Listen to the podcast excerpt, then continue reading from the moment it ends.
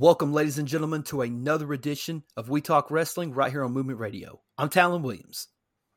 I am Chip Hazard. And I'm Roger Sierra. And tonight, ladies and gentlemen, we are going to be discussing 10 WWE matches that should have received five star ratings, but they didn't. Why? Well, because well, Dave Meltzer's a dumbass. But from John Cena versus AJ Styles to to Shawn Michaels versus The Undertaker, these WWE, WWE bouts have been shockingly underrated and deserved the five star treatment. Now, for those of you who've been living under a rock, the five star rating has been used by wrestling writers for many, many years. However, it was wrestling journalist Dave Meltzer that brought the star rating to professional wrestling. False. He has been. I'm going by the blurb. I'll No, let no. you speak in a second. he has been rating matches for decades and has arguably watched more professional wrestling than anyone else on the planet, including more the some of the most some of the more top historians of the industry. However, over his career of rating matches, he has only given 5 WWE matches 5 stars, which angers many WWE fans who see him give matches to, you know, five stars to res- matches over in Japan, particularly New Japan Pro Wrestling, where he's even give five, six, even seven star matches because he has a boner for Kenny Omega. These WWE matches, FTR. exactly. These WWE matches didn't receive the perfect five star rating, but maybe they should have. Now, I am going to preface myself by saying that this article was written back on April 19th of 2019. And as we talked about on a previous episode of We Talk Wrestling, Dave Meltzer only gave two matches from 2020 to now a five star rating in WWE, and both of them were uh, Gunther versus Ilya Dragunov, or Walter, as he was known back then. Um, so let's just jump straight into it. Which one do you guys want to take the first one?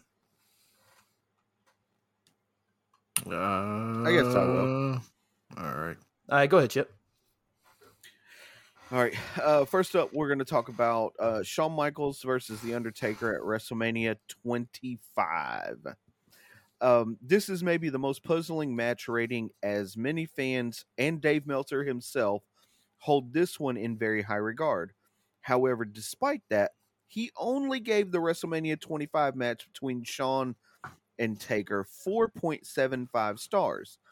There's really no reason that this match which some consider the best WrestleMania match of all time, didn't get five stars. Undertaker had some great matches at WrestleMania, and this was perhaps the best of his entire career.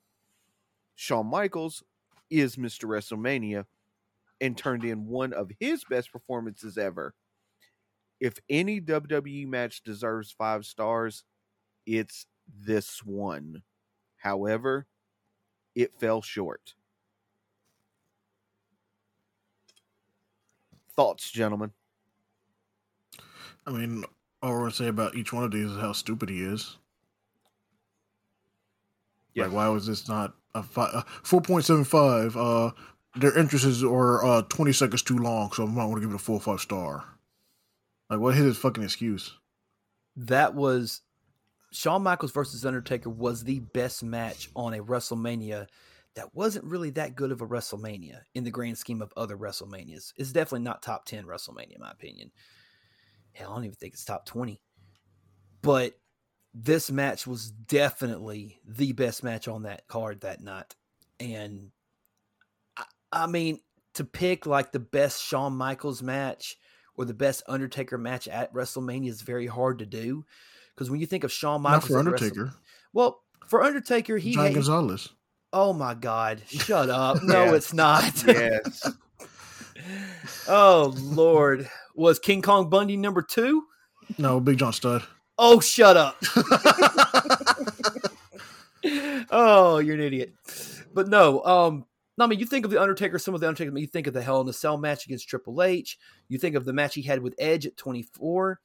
Hell, the match he had with Randy Orton at 21, the match he had with Batista at 23. Like, he had some better matches. Uh, Not better than him versus Shawn Michaels. That's not what I'm saying. Um, I think he, I think Taker and CM Punk was a great match. You know, You can't you say that. at- Not why can't I say that? Not Why allowed am to I say not- that anymore. WWE won't let you say that no more. Well, Triple H is in charge. I think I can get away with it. That's even Um, worse. Yeah. Didn't Nevertheless- you, didn't you forget he's the doofus son-in-law? yeah. Yeah, that's right. He is the doofus son-in-law. Oh well, but no, but you look at Shawn Michaels. He's had classic matches with, golly, at WrestleMania, Bret Hart, Stone Cold Steve Austin, uh, Kurt Angle, uh, the triple threat between him, uh, Triple H, and uh, Chris Benoit. Am I not allowed to say that name either? I say it all the time. Don't matter to Okay. me. All right, cool. I mean, You know- Jordynne Grace can say it. Why can't you? Exactly. Oof. Um, You have more experience than she does. Oof. Mm. Okay. So, but yeah, this match definitely deserves a five star rating, not the fucking, which a lot of people is like, oh, well, which match was better, this match or the one they had at 26? This one. Uh, people, some people, some people, well, I get the argument that people are trying to say like 26 meant more because it was the first time that the focus was on a streak versus career kind of deal. So I understand that from that perspective, it was more of a going. It, it was Shawn Michaels' swan song, is what that was. But the match at 25 was just. You think maybe Dave Meltzer rated it so low because Sim Snuka forgot to catch the Undertaker on that dive?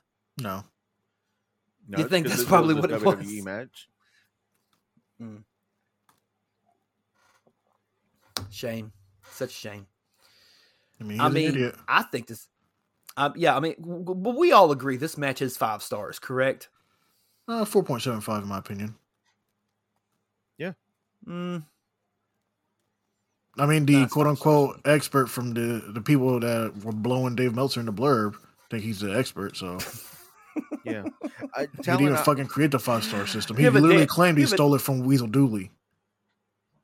yeah, he did. He did. He did claim that. Literally said that he took it from Weasel Dooley in Weasel Yep. World. So What were Yep. you? What were you going to say, Chip? I, I also can't agree with you with this not being uh, a good WrestleMania. Mm-mm. The bet, like I honestly think that this was the best match on the card that night. Well, I mean, you're Second gonna have best a match, best was probably but you you had uh, in the pre-show you had Primo and Carlito versus Miz and Morrison. That was that was a, a unification. five stars.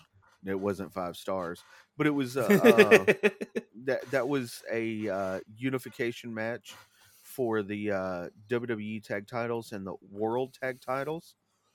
Yep. Um, yeah, spoiler alert: the Usos weren't the first to do it. Um, yep. you had the Money in the Bank match where Punk won and he beat Christian, Finlay, Kane, uh, Kofi, Mark Henry, uh, MVP, and Shelton Benjamin. That was a good match. I li- yeah, I like that one. Uh, you had the Jericho Snuka Steamboat Piper match, uh, which drew Steamboat The- out of retirement. That was the, the only good thing about that match was Steamboat proved that he can still go. Like that's the only thing that match proved. You know, and they had to do the bullshit thing with Mickey Rourke at the end, and it's like, eh, I get it, but it, it you know, wasn't Well, because that was supposed to be his match. It was supposed to be him versus Jericho in that yeah, match. and then he, yeah, and then he broke kayfabe on CNN. I mean, it's I easy mean, to it was break during Larry kayfabe King. when you know nothing about wrestling. Yeah, He was But the that- wrestler. What are you talking about? but that's the thing. He was trained by Afa and Sika. You would have thought they told him. You would have think that they would teach him to protect the business. You know. He's an He's actor a that played a wrestler. star. Yeah. Yeah. Yeah. Uh, they're not used to protecting anything. They That's a don't even good do their own stunts. Uh, that's Uh, not true. They protected uh, Weinstein for a while. Well, that Okay. I'll, I'll I'll give you that one. Uh, but on this, you also had Cena versus Big Show and Edge. That was a good one, and then Triple H and Orton. Uh, that was was, alright. one. It was all right. It's it's not a it's not a weak WrestleMania, but it's definitely not strong. Right. It- for me, it's for me, it's like I mean, because we've already had what thirty-eight WrestleManias. It's this particular WrestleMania is in the twenties for me. It, I I wouldn't have it top twenty. I could there I could think of at least 20 more WrestleManias that were better than this one. My personal opinion. I could definitely think of 16 better WrestleManias. I don't even think we had WrestleMania 25 in our uh in our bracket. Nope, we didn't. So if it is in the top 20, it's in the bottom tier. Cuz from cuz from 16, 17, 18, 19 2021 like that was that like that stretch was some of the best WrestleManias right there. It's hard to top those in order, you know. Um but that being said, let's move on to the very next match on the card. Uh Roger, you want this one or you want me to take it? You can do it and take it. All right. So this next match is John Cena versus AJ Styles from the Royal Rumble 2017. When one thinks of John Cena, five star matches are usually the last thing that comes to mind. However, there That's- have been. mm, Uh, Let me, let, people let- say that. let me read the blurb first and then I'll let you rant.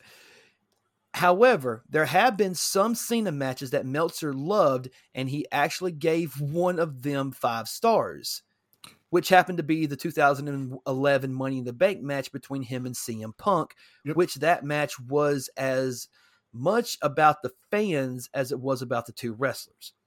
There were two more matches that got almost five stars. One against Shawn Michaels from the Monday Night Raw in 2007. That was a damn good one, should have been five stars. And the Royal Rumble match against AJ Styles in 2017. That match saw John Cena t- take back the WWE Championship. Excuse me. Styles and Cena delivered an amazing performance and one that fell just short of the five star ranking for Meltzer for no real reason. Oh, there was a reason he didn't like WWE at that time. What did this one? What did you guys Four- think? Would this one get four point seven five as well? Uh, ironically enough, it doesn't give me the actual. I think It, yeah, didn't, it didn't get a ranking at all. How about that? it well, it didn't sh- it doesn't show me a ranking, but if I had to guess the ranking, it's probably four point seven five. If I had to take a guess, because it says almost got five stars.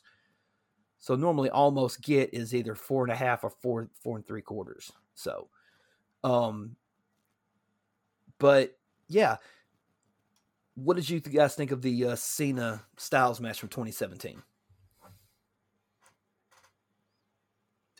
Um, I mean, AJ Styles was super hot at this point, and him and Cena definitely needed to cross paths. It made sense. Um, I mean, I don't know, like like you said, I don't know the real. Doesn't make sense. Of, It, it was rated four point seven five. Just just so you know.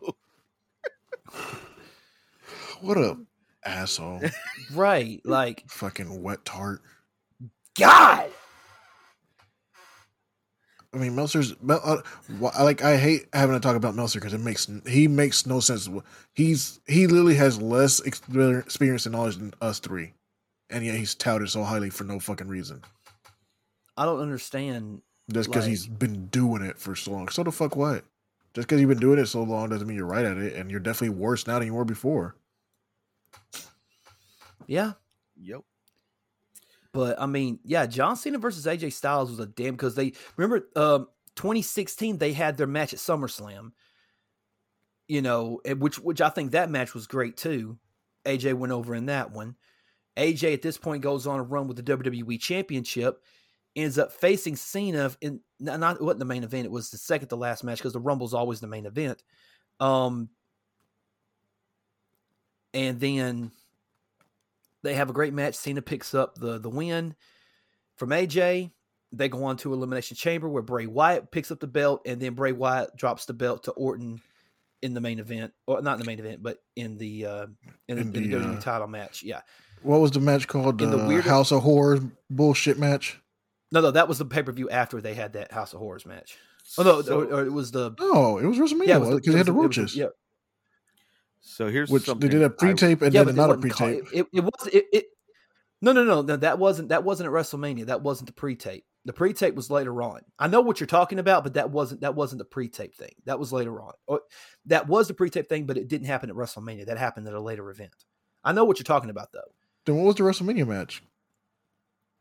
the WrestleMania match was just hit was just Wyatt versus Orton, and he had they had that thing where they had the Wily Coyote cam, and then they did the damn uh The cockroaches. little the cockroaches, the worms, and all that sort of stuff. Yeah, but it, Yeah, but that was from the House of I- Horrors What you're talking about took place. They did a House of Horrors match, but I'm sure that that match wasn't at WrestleMania. They didn't call it that from WrestleMania. I'm pretty sure that that wasn't. it. Matter of fact, hang on, let me look this up just to make sure I'm not losing my mind here. Okay. because they started they started at that random house and they some they did a pre-tape to them showing up in the arena and then they fought the ring after that. Yep. Because I was like, why the oh, fuck Oh, is there bugs everywhere?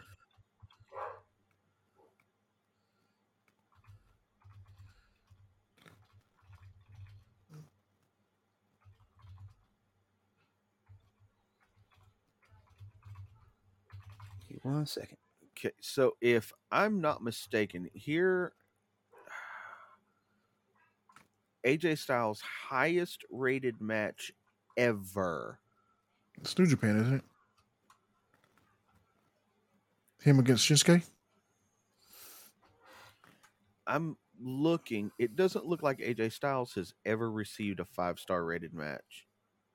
I just weird. I thought his Shinsuke match did. All right, I found it. It Okay. was at it was at WWE Payback 2017. Was when that House of Horrors match took place. They Uh. did they did the match at WrestleMania 33, and the match at WrestleMania 33 was just for the WWE Championship. It wasn't for any. It was it, it didn't have any stipulations to it, but the Bray Wyatt defeating Randy Orton in a House of Horrors match took took place 17 minutes 10 seconds. It says this time indicated the combined length of the time. This yeah, this time indicated the combined length of the time that the match was shown on the show's broadcast, as the first part of this match was pre-taped prior to payback at the House of Horrors, and with the second part occurring live in the arena, it is impossible to determine the exact length of time that the match uh, was taped during filming, which took place at the House of Horrors. So the House of Horrors match took place the pay per view after, which was Payback 2017. Uh, uh, then I guess I literally erased that WrestleMania match completely from my mind. Nah. okay. I mean, that So- makes sense because, you know, WWE AJ Styles has one, count it, one five star rated match. Let me Is guess. Kenny it was Omega? Kenny Omega, No, the Young Bucks. No, Shinsuke Is it the Nakamura. Shinsuke match? no. That was Okada 4.75. What the fuck? Really? Jay Lethal. Nope. Uh, Samoa Joe, And Christopher, Christopher Daniels, Daniels. number Yes. number two. One. Uh, Was it the one from Unbreakable? no, it was from Sacrifice 05. Number two. That was number two. Yeah. Yep. Yep. That that is AJ Styles' only five star rated match. That makes no sense, but he's an idiot. Well, let's move on to the very next one. Roger, go ahead. Uh, next one is um. Hold on, let me scroll down. I'm not in the right spot. Yeah, I haven't looked at the list by the way, so I have no idea what's what's coming or going. It, it's number eight on the Uh, list. Yeah. Next on the list is uh what the fuck? I have an ad, sorry. It's playing an ad. Give me a second. Hmm.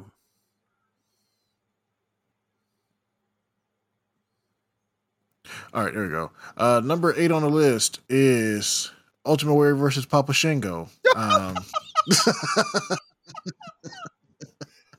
uh, I think you clicked on the wrong link. Oh fuck!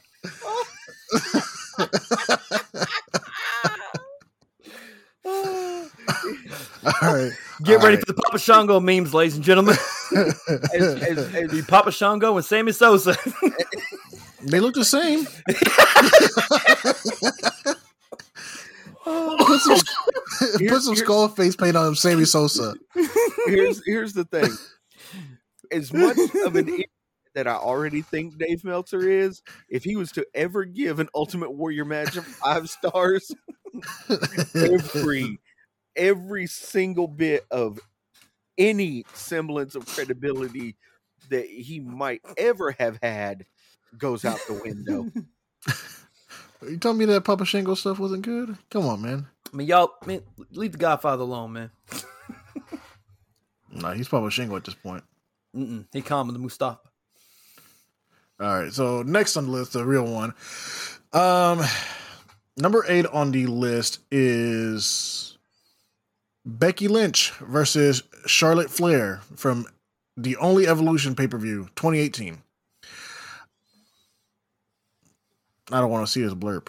Um, so arguably the greatest WWE women's match of all time happened at Evolution in 2018. False. While Charlotte Flair and Sasha Banks, yeah, while Charlotte Flair and Sasha Banks turned in some groundbreaking and historic matches at the start of WWE's Women's Evolution, it wasn't until Becky Lynch shot to the top of the WWE that women really turned up the heat.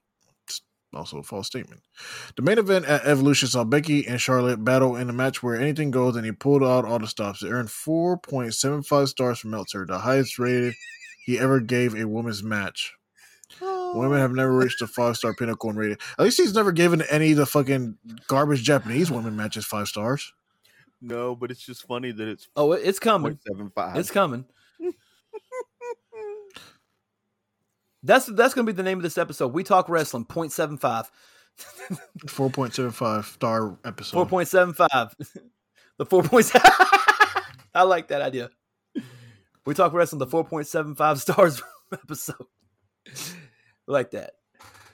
Here's the thing. I thought they had a great match. They definitely had the best match on the Evolution pay per view. I'll say that. You didn't like Um, Trish Stratus match? was it the even over the Trish Stratus match? Hmm. But was it the best match, best women's match of all time? No. I I, I can't agree with that statement. I, I think the I think they've been uh, better at women's matches. Yeah, I personally think the the Bayley Sasha Banks Iron Woman Bayley match, Sasha Banks from Bo- Oh, the Iron Woman match? I thought it was better. Okay. So I, I see I was going to go Bayley and uh, Sasha Banks, but I was going to go for their t- their takeover match in Brooklyn. Wasn't that their Iron Woman match? No, the Iron Man woman match was at Respect. That was the following one. That was Oh. Sasha Banks' last night in NXT before she went to the main roster. Both of those matches were better than this match, and this was a good match.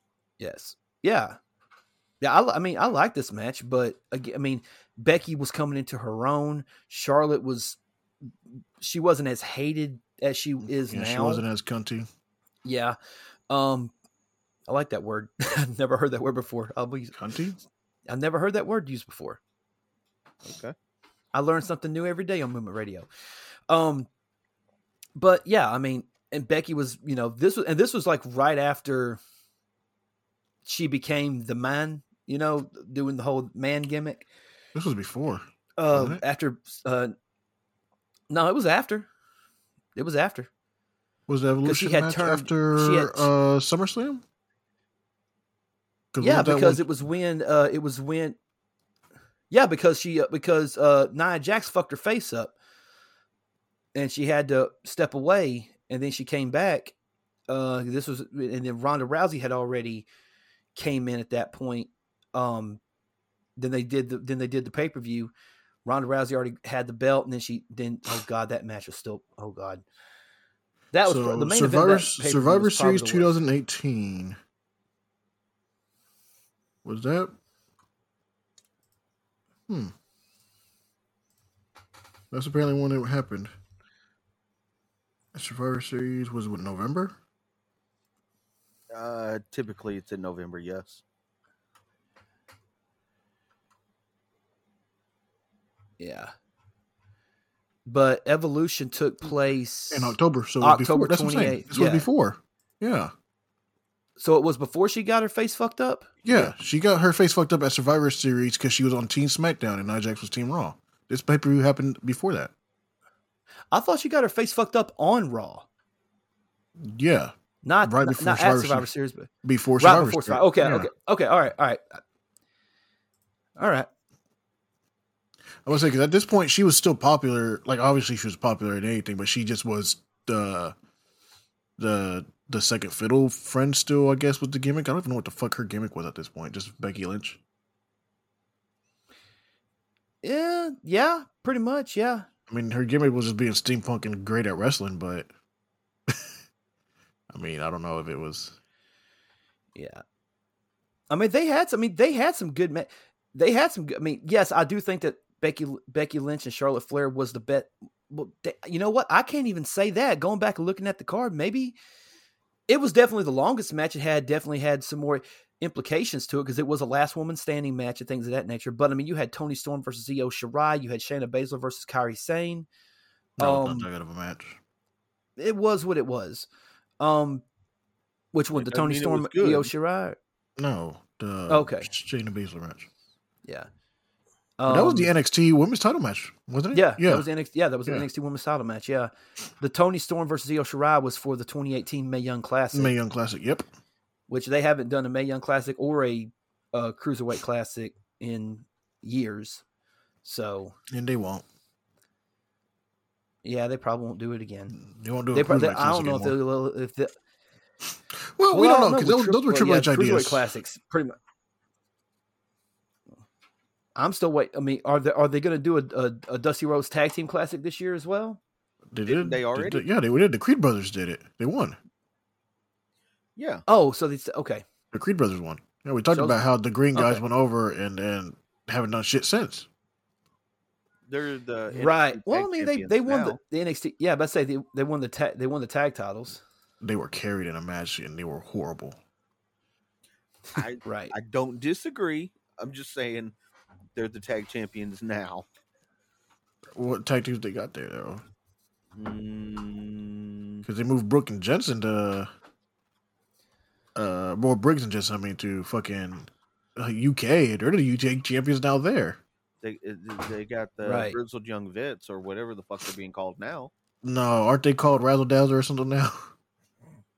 No, aren't aren't are they with Joe Gacy? Yeah. Yeah, but I what's don't- their Didn't name? they put him with Joe Ga- Schism? Jism. No, Schism. It's I remember it, I remember it because Jism. it's like it's a Tool song. Skeeting on a chicken?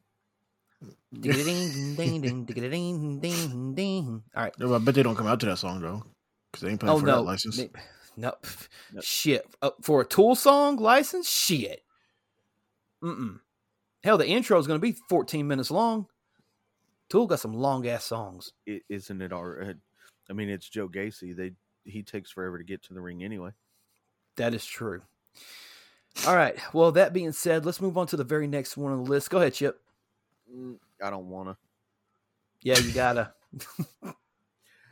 I'll take it. Up, That's fine. We're, we're going to talk about Johnny Gargano versus Ricochet from NXT Takeover Phoenix. When giving out ratings for WWE, the NXT Takeover events almost always end up with higher ratings than regular WWE pay per view events by a wide margin.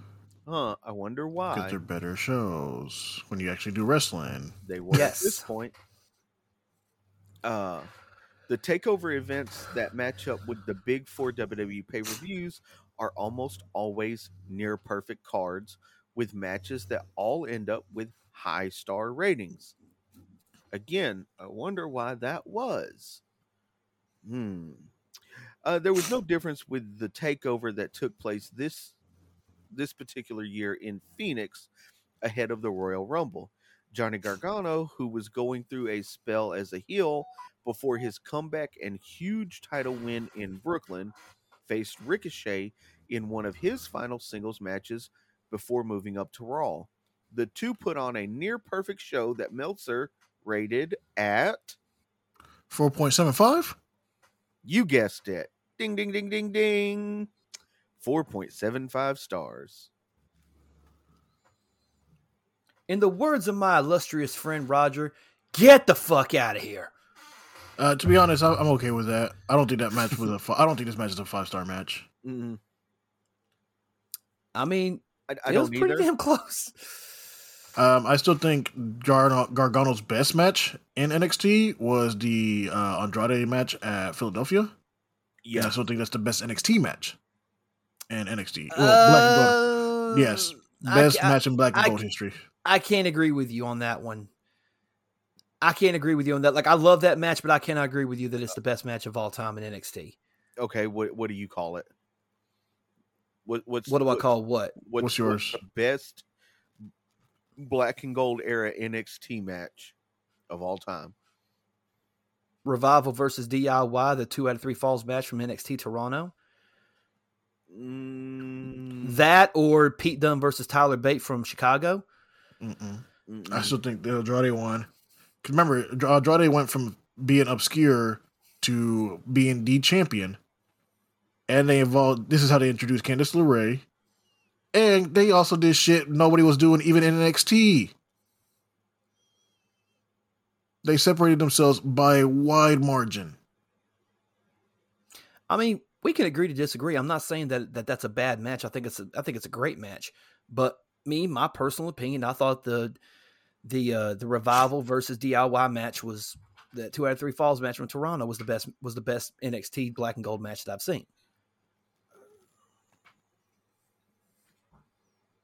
We can, even yeah, that's- we can agree to disagree. Yeah. Yeah, I mean, ain't, ain't, ain't, there's no. I don't think there's there should be any hatred toward that. I mean, I mean, either way, both of them are great matches. Oh, what match Yeah. was that? Hold on. What Uh, I think he's trying to find a match. Yeah. was it? Uh, Tyler Breeze versus Jushin Thunder Liger. No, that match was great though. Uh, Shinsuke's debut against Sami Zayn at Dallas. No. But hey, but if we're talking NXT Dallas, and you got to talk about American Alpha versus Revival. See, I think that was the better uh revival match. I think that match was better. Really, you Yeah, then- I did you too. like you like that one? You like that one over the DIY over DIY?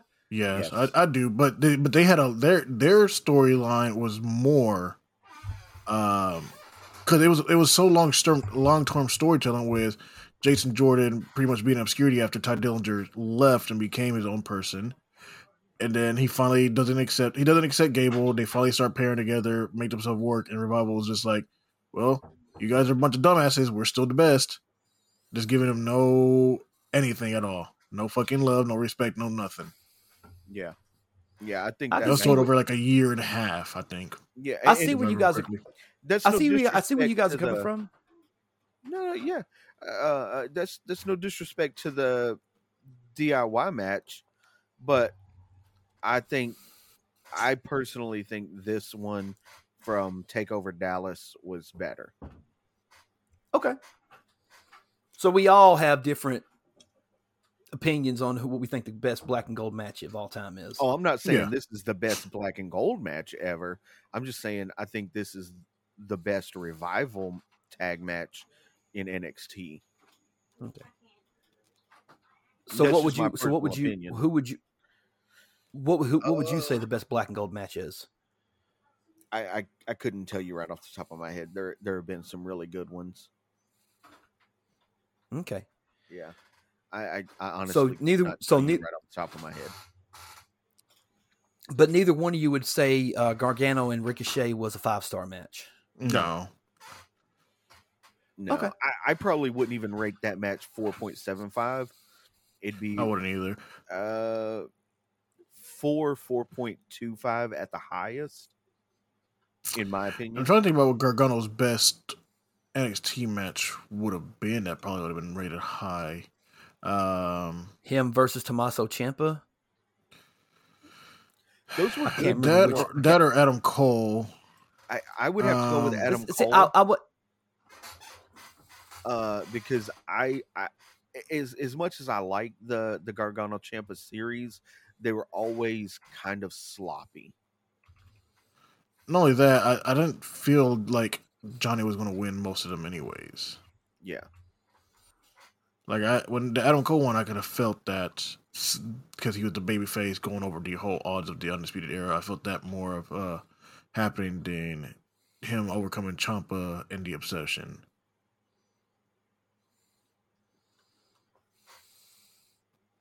But I mean, they're they're all good. They're good matches regardless. I mean, NXT Black and Gold was the best wrestling for the longest time.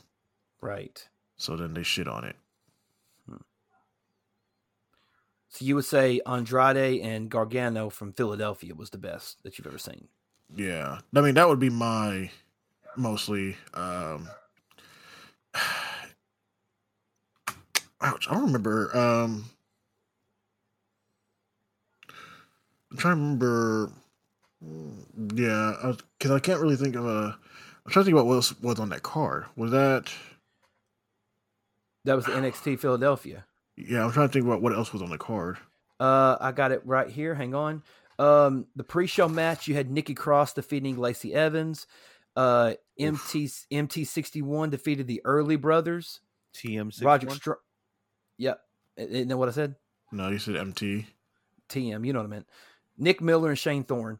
Yeah. Um, the Mighty Don't Kneel. fall. Oh yeah, the mighty. thought it was the Mighty Don't Kneel. Okay. Um, defeated the Early Brothers, and then the last preseason preseason the last pre-show match was Roderick Strong versus Tyler Bate. Uh, that was a pre-show match. Jeez. yeah. Uh, the opening contest was Bobby Fish and Kyle O'Reilly defeated the Authors of Pain for the NXT Tag Team titles, or to keep the NXT Tag Team titles. Uh, Velveteen Dream defeated Kassius Ohno. Amber Moon defeated Ember Moon defeated uh, Shayna Baszler to keep the NXT Women's title. Uh, Aleister Black and Adam Cole killed each other in Extreme Yep. Rules match. Okay, so that was that pay per view because I remember Yeah. I was like, he was Aleister Black did the flip into the kick. He did the fucking yeah, and he did like the running meteorus threw Adam Cole through the table. Like yeah, ugh. fuck your knees and your whole body. Right. Yeah. Fuck your face, Adam. Pretty much. But yeah, but let's move on to the next one. Um Yeah, fuck you, Meltzer. Um fuck you in the face. Whoa. The next one they have on the list is Tyler Bate versus Pete Dunne, NXT Chicago. Okay, I'm fixing to start seething. Okay. When WWE announced that they were starting a new NXT brand in the United Kingdom, there was doubt that it would work without the top WWE talent, or at least in NXT, there to help push it along. The stars of the, of the UK put those doubts to rest when they showed up for the UK tournament, proving to be just as good as the men and women wrestling in America. Coming out of that tournament, Tyler Bate proved to be one of the most exciting young stars on the NXT UK brand, and Pete Dunne proved to be the face of that brand. Pete Dunne won the title from Tyler Bate and carried that company on his back for two solid years. WWE called it one of the best matches of the year, but Dave Meltzer still gave it 4.75 stars. Yup. Look, I might be the only one in the world who thinks that this match was fucking flawless. Maybe I'm just, you know, maybe I'm the only one. This match is a fucking five star match. I'm sorry. Like, I, crucify mean, me I, I all love you match. I love the match. crucify me all you want, but this was a five star match, and it was the right it was the right call to put the put the belt on Pete Dunne because Pete Dunne not only was he, in my personal opinion, the best worker that they had in NXT UK at the time, he was the best heel, and he was he was right place, right time. Again, I don't like what they're doing to him on the main roster. Hopefully, Triple H can rearrange something and get that fixed. You don't like But Butcher Pete? I don't like Butcher Pete. I don't. Y'all go ahead. I mean, I agree with you. Like, I, I love this. I, I mean, for me, British Strong Style for the longest time was probably my favorite outside group of of WWE. And when they came to WWE, I was beyond excited, especially with the UK tournament. I got to see all of them just fucking do what they do best and just beat the shit out of each other. Um, Right. But it was also weird because during this time they were allowing these guys to go out and finish their uh, dates that they already had booked outside, including Progress and uh, shit. What's the Scottish show? Uh, I, I ICW now. It's not ICW. What is the IW? Something like that over there. Um, and then over the top IWC? wrestling. Yeah, is it IWC? I, IWC or IWA something. Something like I- that. Yeah. ICW. Yeah. ICW. There you go. In the UK, it's ICW. I thought that was one of the states. No, no, there's in, one in over in the UK, as there's well. ICW, there's WXW. That's Walter's uh, or Gunther's um, promotion. It's in Austria, I believe, or Germany. But anyway, Chip, how do you feel about this match? Um, I, it's five stars. It's one hundred percent five stars. Uh, uh, it, I mean, damn near perfect. If it's not perfect, it's it's close. Yeah, And I, th- I mean, I, I, I don't understand 4.75. Because you can't give somebody a true, honest opinion when you hate them for no reason, other than people don't like you in that company and they give you false information to make you look like the dumbass you are. Right. But that ain't the wrestlers' fault. The wrestlers go out there and perform their ass off, and the crowd. Here's the here's the thing. It wasn't just that they were doing good work. They told an amazing story. They, the crowd was into it, like more than any. Like again, man, I, I gush over this match because again, it is one of my favorite matches that I've ever seen in NXT. Um, whether it's UK or the reg black and gold, it, it, the match still stands to this day. Are you, You telling me that British wrestling is amazing? British wrestling is fucking awesome. Are you telling me that technical, hard hitting wrestling is great? Yes. You can't be telling the truth then. Yes. According to Dave Meltzer, you're not telling the truth. Well, Dave Meltzer can go get fucked with a cactus. He probably already does. you know, him and Olivier are very uh, close friends. Olivier. Cornette done poisoned your mind. Now you calling that man Olivier. I just think it's hilarious. Yeah, I think it is too.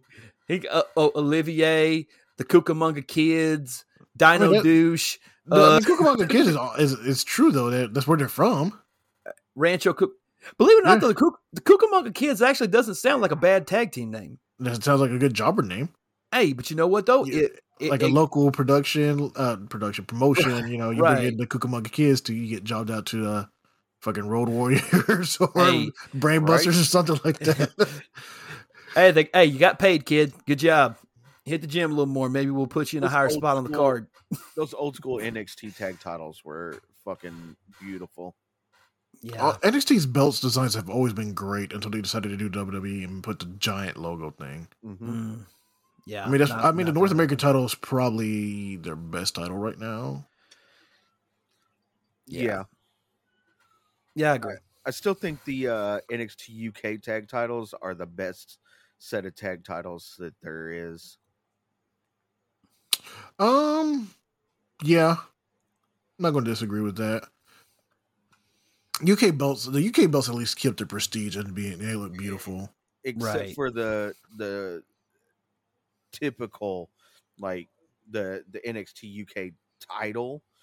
It's the same design as the WWE and Universal title. Is it now? I thought it was the I thought it was the lion in the middle. Well, yeah, the lion's in the middle, but it's still the the same shape and everything. Yeah, it's still it still has the same uh uh frame the, the frame frame is the wrong word. Oh, you're talking about like the square, like the weird square tipped one. Yeah. yeah. Squared off top, tipped at the bottom. Yeah. I, I I like round belts more, but I'm a I like the big gold one anyways, and that's not really round. That's more. Was it a hexagon?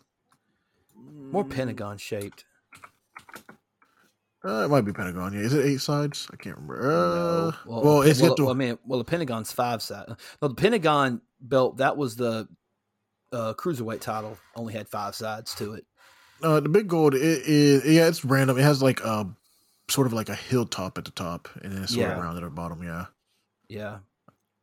I'm still a sucker for the Winged Eagle belt. That was the, that was the title. That was the main title when I first started watching wrestling. So, that's know, a good design one too. Yeah, yeah. But so, mm, Pete Dunne, Tyler Bate, five stars from NXT Takeover Chicago. Fuck Dave Meltzer. four point seven five. Fuck it. All right, let's move on to the uh next one. That oh, you gotta be fucking kidding me. all right, guys. So that was the episode. So, um, Ugh. oh, motherfucker. right. Ugh.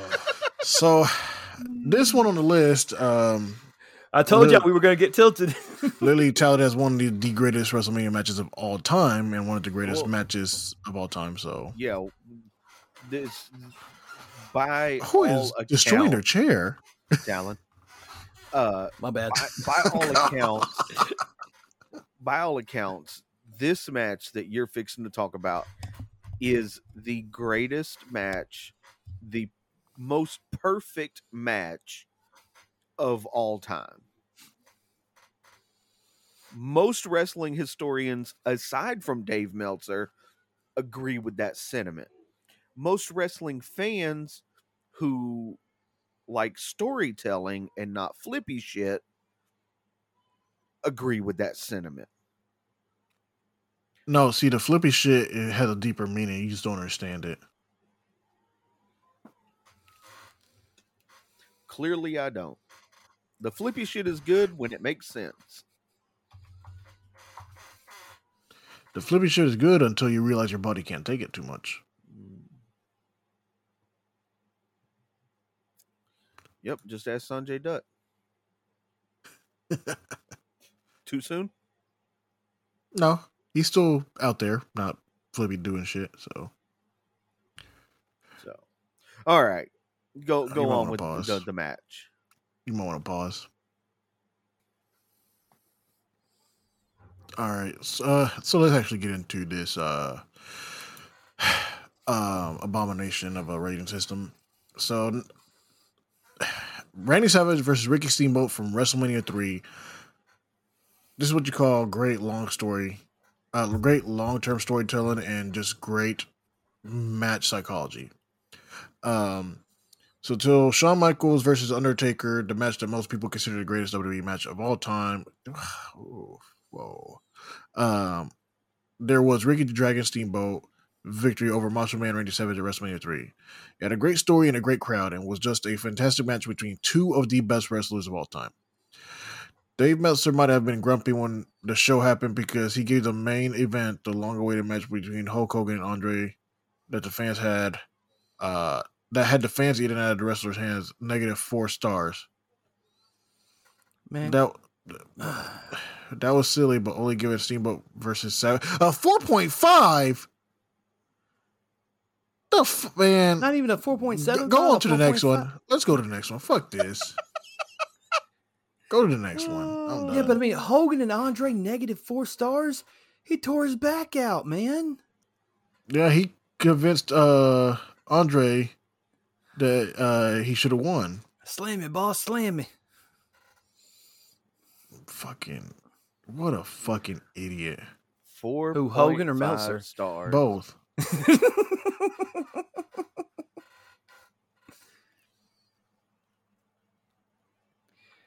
oh yeah. Um, Chip, any thoughts? Four point five stars. It's embarrassing. Like to fucking think that this match was anything other than a five star match. Storytelling, the crowd being what it was. That's because You Meltzer doesn't like long term storytelling. I guess him and Vince are in the fucking same boat about that now. Yeah.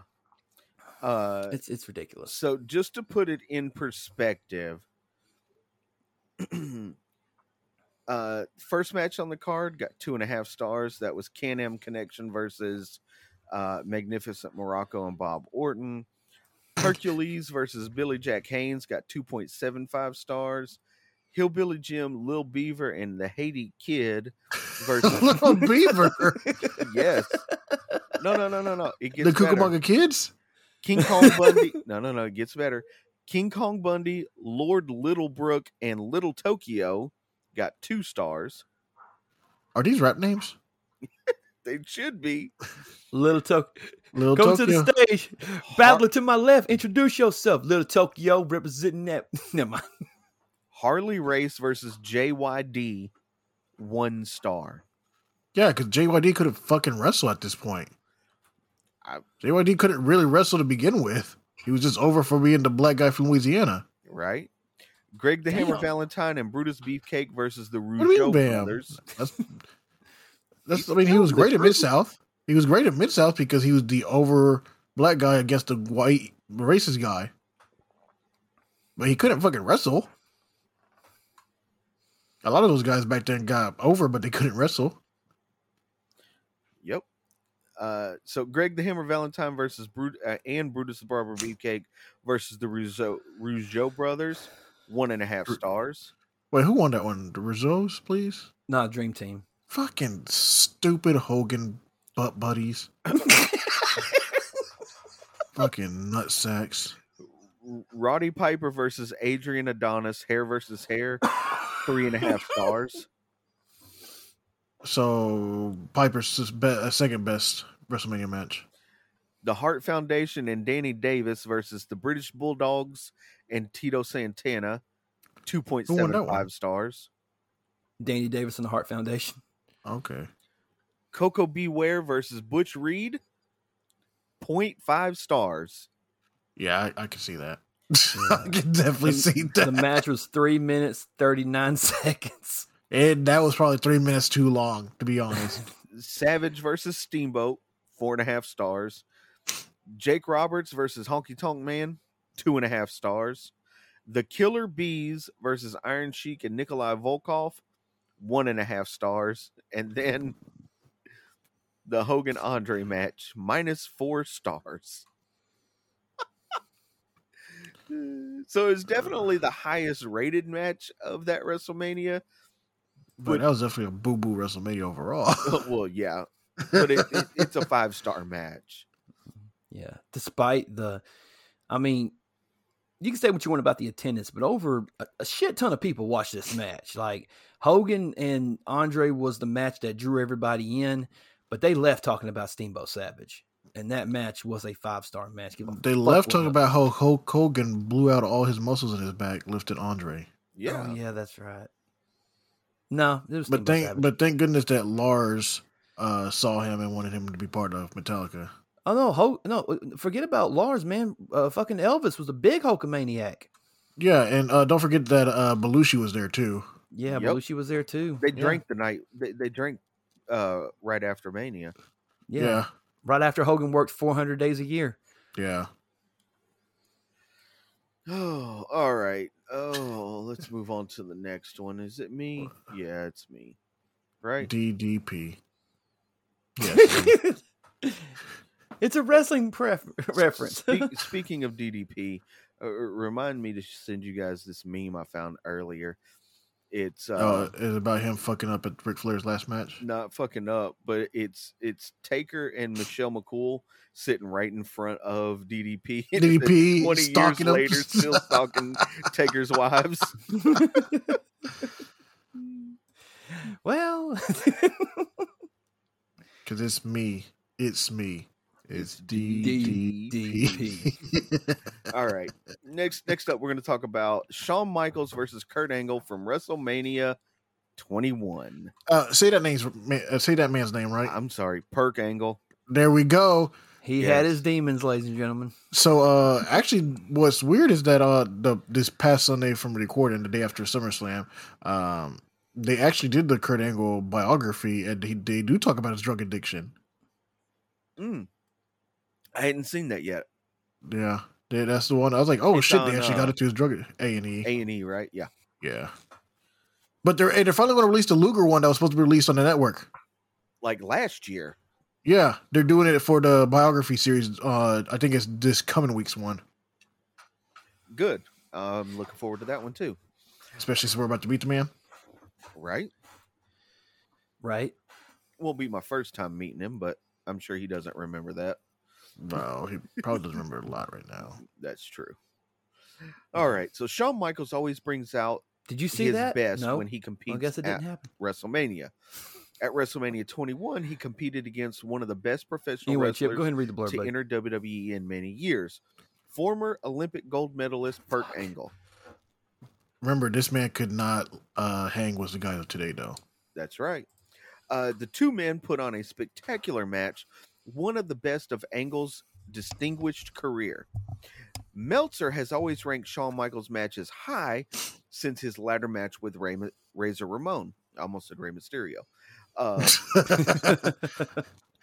I thought you were about to say uh, Rocky Ramon. Ray Ramon. uh, so the the the ladder match between him and Razor Ramon is the only Shawn Michaels match to receive a perfect five star rating. Fucking moron, dude. Yes, I will say that again. The ladder match with Razor Ramon is the only one to receive a perfect five star rating. While Michaels versus Angle was actually better than the ladder match. It capped out at 4.75 stars. One of really- four matches of Shawn Michaels to hit that plateau. I really thought you were about to say 4.5 again. I was about to really get mad. Nope. 4.75. So I take it we're not all the way through the list. We still got three more matches to talk about, but I take it as 4.75 is five stars for WWE, according to Dave Meltzer. Because all don't- the five star matches, or all the matches that should be five star, he rates 4.75. I just don't I don't get it. Like what is your hatred towards good matches? This match was the best match on that WrestleMania. I mean, WrestleMania 21 was Um. WrestleMania 21 was big for a lot of reasons. It was basically the it was basically the the coronation of the two biggest stars going forward with the company. John Cena for SmackDown with the WWE Championship and, and Batista, Bautista. on Raw for the w, for the World Heavyweight Championship. Now, Cena's run definitely last. Yeah, well, Cena's run lasted a hell of a lot longer than Batista's run. So let's be honest. But there was also the first ever Money in the Bank ladder match was on that card. Um, you know, the match between Kurt Angle and Shawn Michaels was the match that a lot of people were looking forward to. A, not just because it was a, you know, shut up, dog. Um, Kurt Angle was on SmackDown, Shawn Michaels was on Raw, so it was a co-branded uh match. But these were the two at the It was time, also the first time best they ever wrestled each other. Right. Yeah.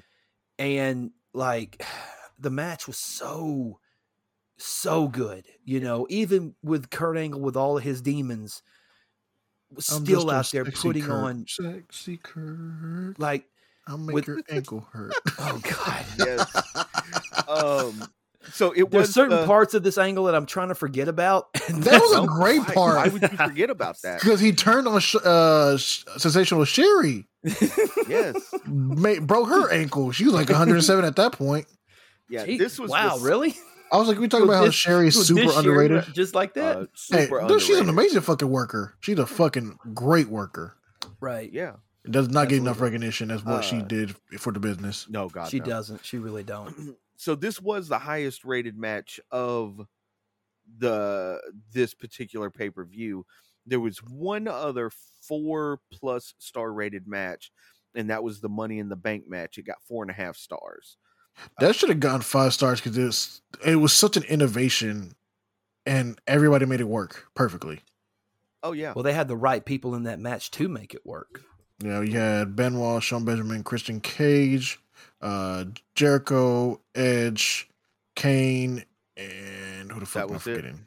That was it. There was just six Oh people wow, that I named them all. Thank God I got it right. the the Rey Mysterio Eddie Guerrero match from that WrestleMania It's like a three and a half, wasn't it? three and a quarter Three and a, fuck, man, what a, Un- what a like I said earlier, wet fucking tart. yeah Undertaker versus Randy Orton three and a half Fuck. Okay, John Cena versus JBL one and a quarter Batista It wasn't that bad. it wasn't bad to begin with. It wasn't with. that bad, man. No, it wasn't. it wasn't even a bad match to begin with. Yeah, it was young Cena, so he wasn't superseding yet, but he was still able to work and do more than he usually did. And I mean, and Bradshaw like was the perfect heel at that point for Cena. right. So I mean, it, I mean, even if you want to just slice it right down the middle and say two point five, it was at least two point five. Yeah, it's that's fucking that's just him being like I said a wet tart. Batista Triple H, two and three quarter stars. I mean, I mean, I'm not I'm not going to say anything against that match. I mean, that's that sounds about right. I mean, it was Batista. There's only so much you can do with him. I mean, he started late. His body was already he's always injured, and his mobility wasn't that great. But But he was built like a brick shit house, and Vince liked that type of body at that point. I mean, he was still he was still a great, very good worker overall for what he could do. Once he leaned down, he was a better worker. But at this Yeah. point, he was all bulk. That's why his body was always hurting. But I mean, at this point, it was it was Batista juiced out. So Yep. I mean, I don't Alright. expect much out of him. And Mm. then Triple H, obviously, wasn't just flabby Triple H? Nah, Flabby Triple H wasn't until a couple years later. Because this was right after Evolution. I thought it was he was flabby at this point. I think this was. But you might be Flabby. right. I, I You might, I no, think- I, I think he might be right though, because I think it might have been 23 when he started actually being flabby Triple H. It, had- it had to be after this one because that's when they actually did the steroid uh, policy because of Benoit. 2005. Well, no, no, no. Then, then it was 2007 because Benoit died. In, Benoit died in 2007. yeah. And the Yeah, that's why I said it was after this one. Well, no, I'm, I'm saying he did. He got Yeah. flabby after this, like after right after this, like right. it was after this event that he became flabby Triple H. No, I would say it was more after WrestleMania 23. Um, because 22 he wrestled 22 he was still in somewhat good shape when he wrestled John Cena for the title. I don't think he worked. Tw- I don't think he worked 23 because he was Uh, he was still a little bit flabby. Uh, WrestleMania 24 when him Morton and Cena had that triple threat. wait, did he not work WrestleMania 23? What happened then? I don't think he. I think he was injured. I think he injured. I think that was either he either injured his other quad or he had something. Something. I think you're right. I think it was the rated RKO storyline at the time. Yeah, he went because then Shawn Michaels come back. Yeah, he did a spine buster on either Edge or Orton, and that's when it gave out. I think it was uh Orton that he did it too, and it blew out.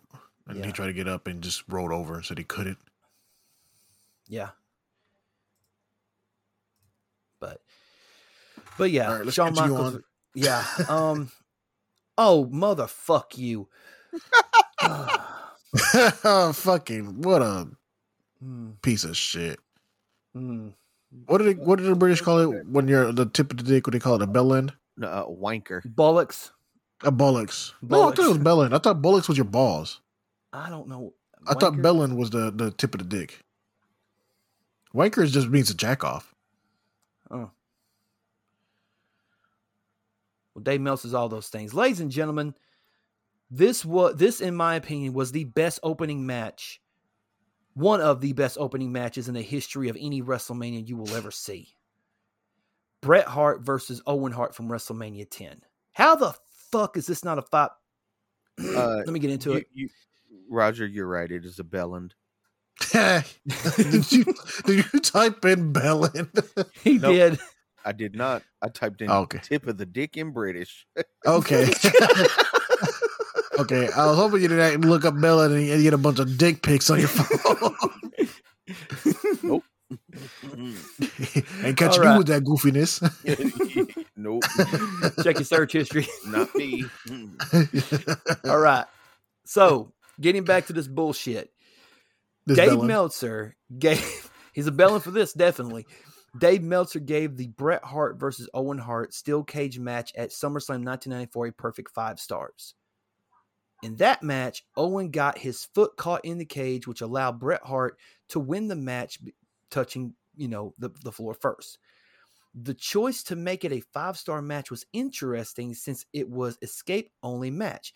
As a result, there were no pinfalls or submissions. However, the one match between the two brothers that didn't include those big moments happening in the opening match of WrestleMania 20 10, this was the match where Owen Hart beat his brother on the biggest stage of them all, only to watch Bret win the win the WWE Championship later on in the show.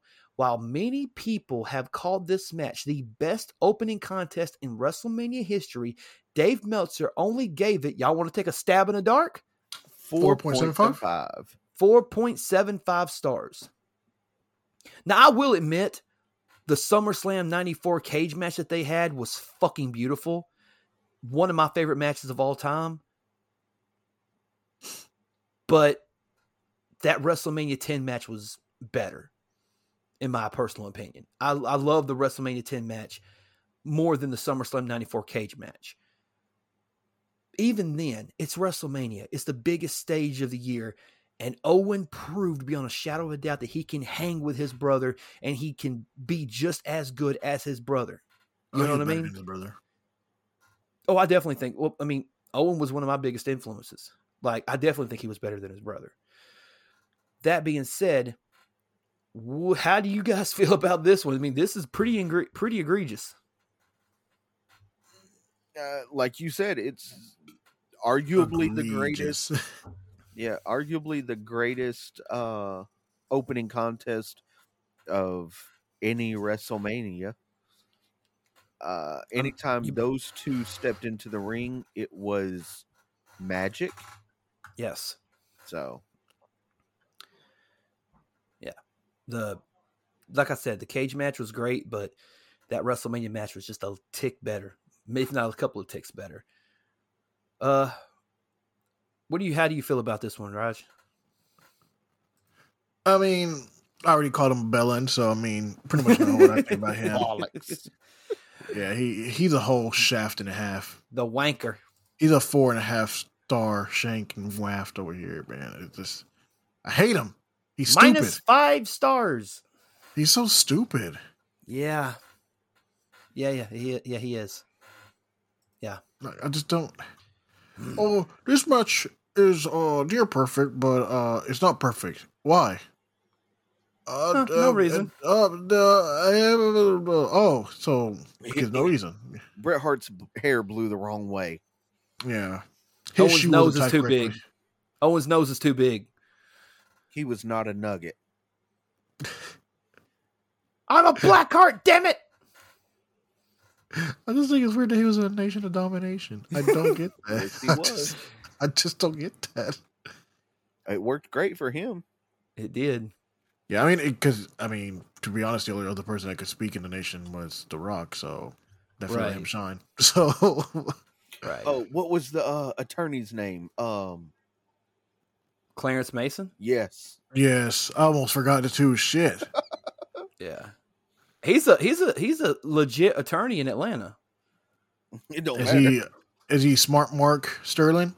Get it? Smart Mark Sterling? That's a pun. Because we're fucking we're smart marks and we know how to be smart marks better than the smart marks think we know how to be smart marks. right. we're the smart marks. right. Dumbasses. He appeared at Ric Flair's fucking last show and he apparently now he's the attorney for uh the Dude Busters. No, they're not the Dude Busters. What the the Edgehead, sorry. No, what were they before that? What are you talking about?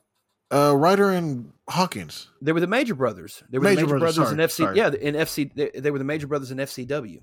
Major brother. I forgot what they were called. I, I Brian, it was- Brian, and Brent. Yeah. I just And remember that I thought they were Dude Busters, but that fucking Brett? Trent bread. The dent, the the the Dude Busters was Trent Beretta and uh, Caden Croft. That dude, that non-existent man. I have no clue what ever happened to that guy. I, he went off the face of the earth, I guess, because I've never seen him again from that either. I, He was on You that uh? Silent on. Library episode with uh them. I still Caylen remember who is. What, Caylen Croft. He is 42 years old. And holy shit! Yeah. I Uh, did not think he was that old. He's a retired professional wrestler. It says he grew up in Youngstown, Ohio. His influences were Bret Hart and Shawn Michaels, like everybody else. Um, That's so weird that your influences are two guys that despise each other. right. It says that he also is an instructor and author of a children's book entitled No Beard the Pirate. yeah, he hadn't wrestled since 2010. Since he got his release, I guess. Yep. Yeah, I guess so. Yeah, it says on November 19th, 2010, uh, he was released from his contract and he retired from pro wrestling right after. He is a one time Ohio Valley Wrestling Heavyweight Champion, a four time Ohio Valley Wrestling Tag Team Champion, three times with Tank Toland, and one time with The Miz. He is a two time Florida ta- uh, FCW Florida Tag Team Champion, twice with Trent Beretta, and once with Kurt Hawkins. And he's a Funkin' Conservatory Tag Champion with Corey Graves. Yep. aka Sterling James Keenan. Stop that. I'm just telling you No, it's, it's just it's just Corey Graves now. Yeah. now. Okay, Yeah. It we, will forever. well, we got to have context. for who? I don't know. who's gonna Who's gonna know that? well, can I not give information? Shit. most people still don't even know who Corey Graves actually is. Hell, no people, no hell, nobody probably knew who Caylen Croft was until we just talked about it. yeah. That's fucking true. I, I, I mean, shit, pretty call us- forgot about him. I mean, I, I just knew he was part of the Dude Buster with Trent Beretta. I didn't even Yeah, remember dude. his fucking name. Dude, I didn't even know the Dude Busters was a thing till you said it again. I just remember because there was a fuck they, that team made no sense. Of like w- they weren't a job team, but they were a job team. They would win matches that you think they would lose, and then they lose the matches you think they'd win. It made no sense how they were booked. They booked Kurt Hawkins all kinds of fucked up because first he was with Zack Ryder, then he went to do a program, then he was kind of with the Dude Busters, then they moved him with a with a deal with uh, uh Tyler Reks, then they moved him with a deal with Lance, uh, Lance Archer, then they did a deal with he went back he went back to this and he was on the losing streak and yeah, then he got his one big victory at WrestleMania in the pre-show against Revival. Ooh, fucking Tyler Reks and Vance Archer. The Vance Archer's still the fucking worst. Tyler Reks is a female now. Yeah, I know. Gabby, I think that's what her her name her his her name is. That's what Gabby. Tyler Reks goes by now. Yep. It- Yeah. Okay, it is Gabby. I, I wasn't sure. I just knew Yeah. that he had uh semi Yeah, Transitioned. semi transitioned. Uh he, he think still think he has his balls right. yes. Yeah.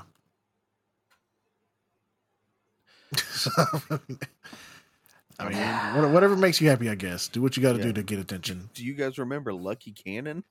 Yeah, Yeah, he was on a he was FCW, ECW. heavyweight champion for a while, and then he went to well, he did the the when the when NXT No, was a game show, yeah, he was on like the second or third season, and then Second he- and they- fifth. yeah. second- the, re- the redemption season. Yep, wasn't that but- but see that was more that was more wrestling than that was more like just bad writing. You know what I mean? The NXT game show was all bad writing.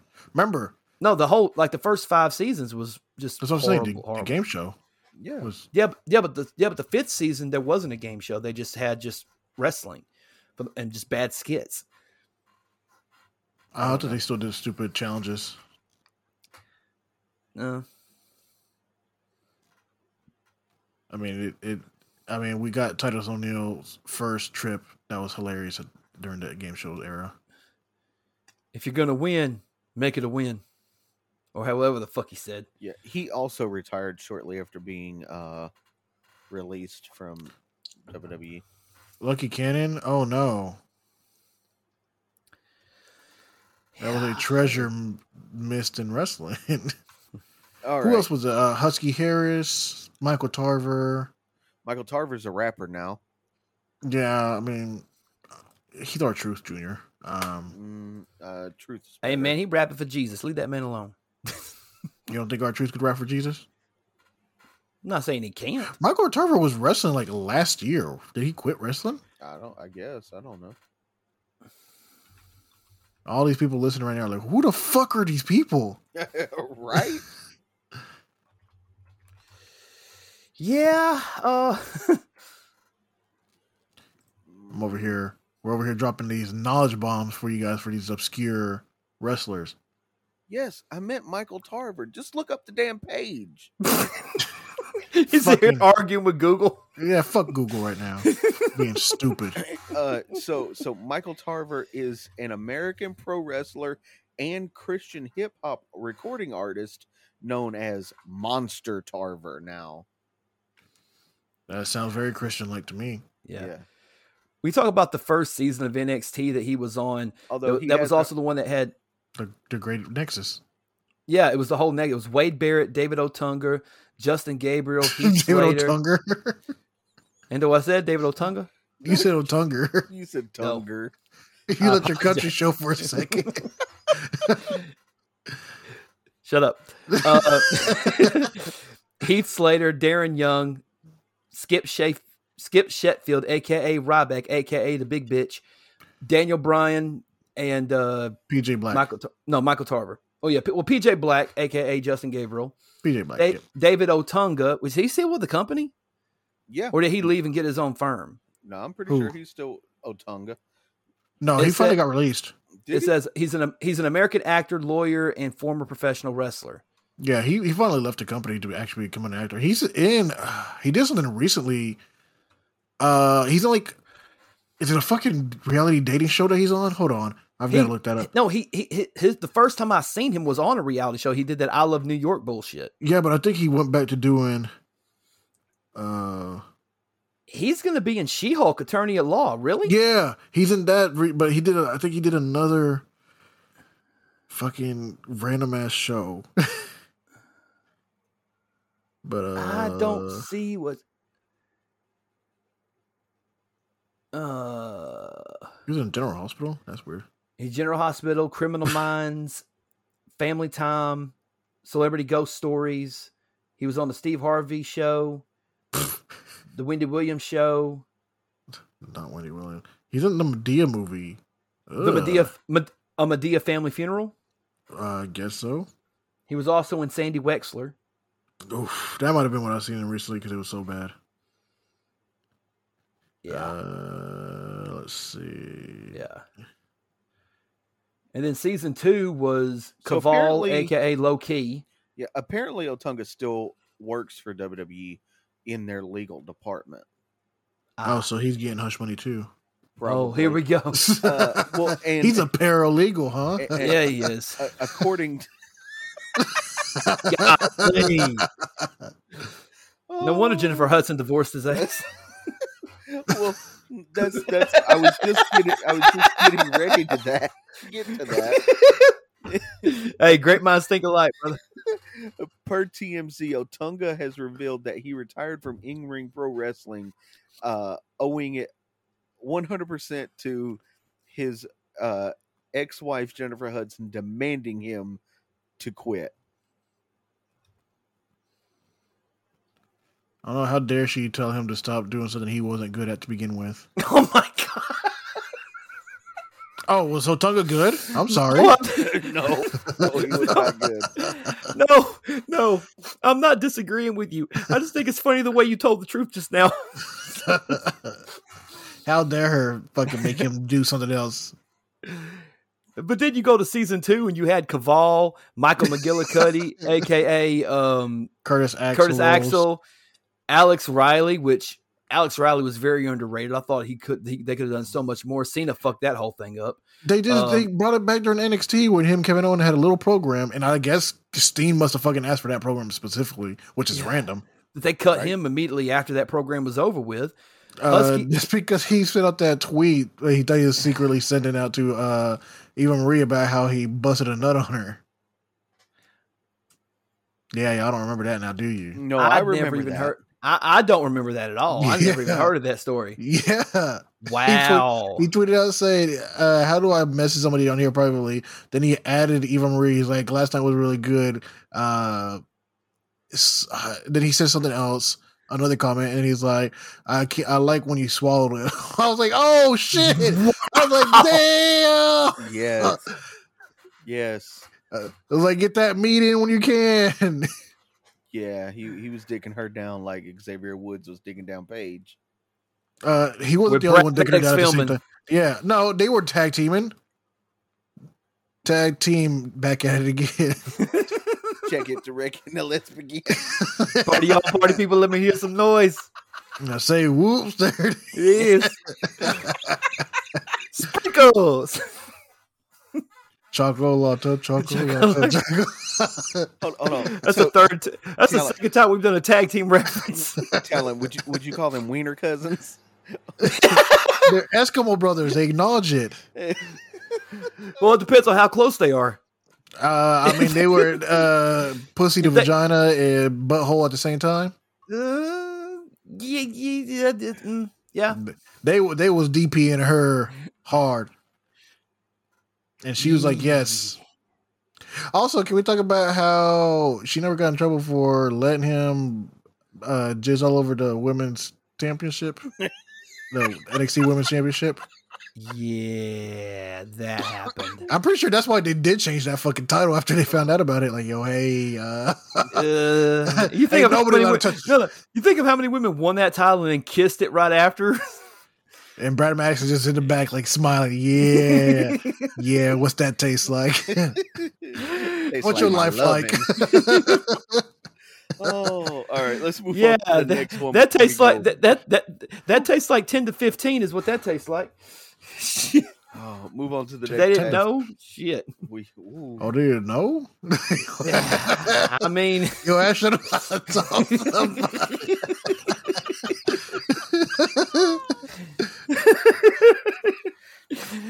we went way off track. What are we doing? Uh, we were not trying to talk about these Meltzer's fucking rating.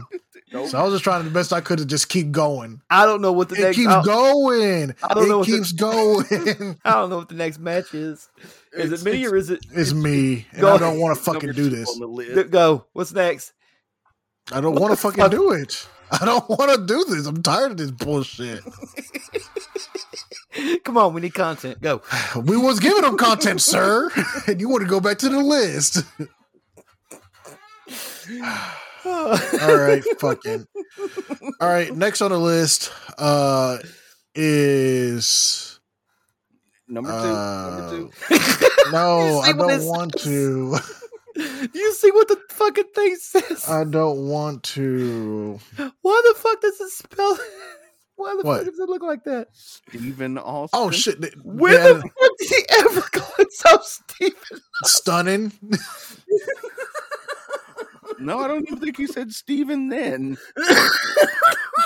All right, so next number two on the list is Don't say it. M- Melina versus Alicia Fox. Oh.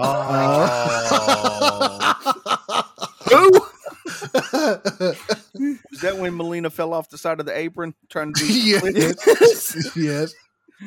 hey, that's Cameron's favorite match. That's exactly why I fucking said it. Yeah, that bitch. Uh, Damn.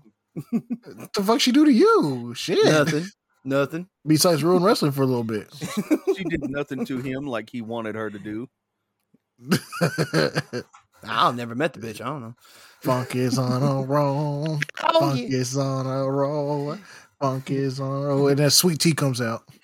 Some somebody call my mama. She's chilling in the Bahamas, smoking weed with Obama.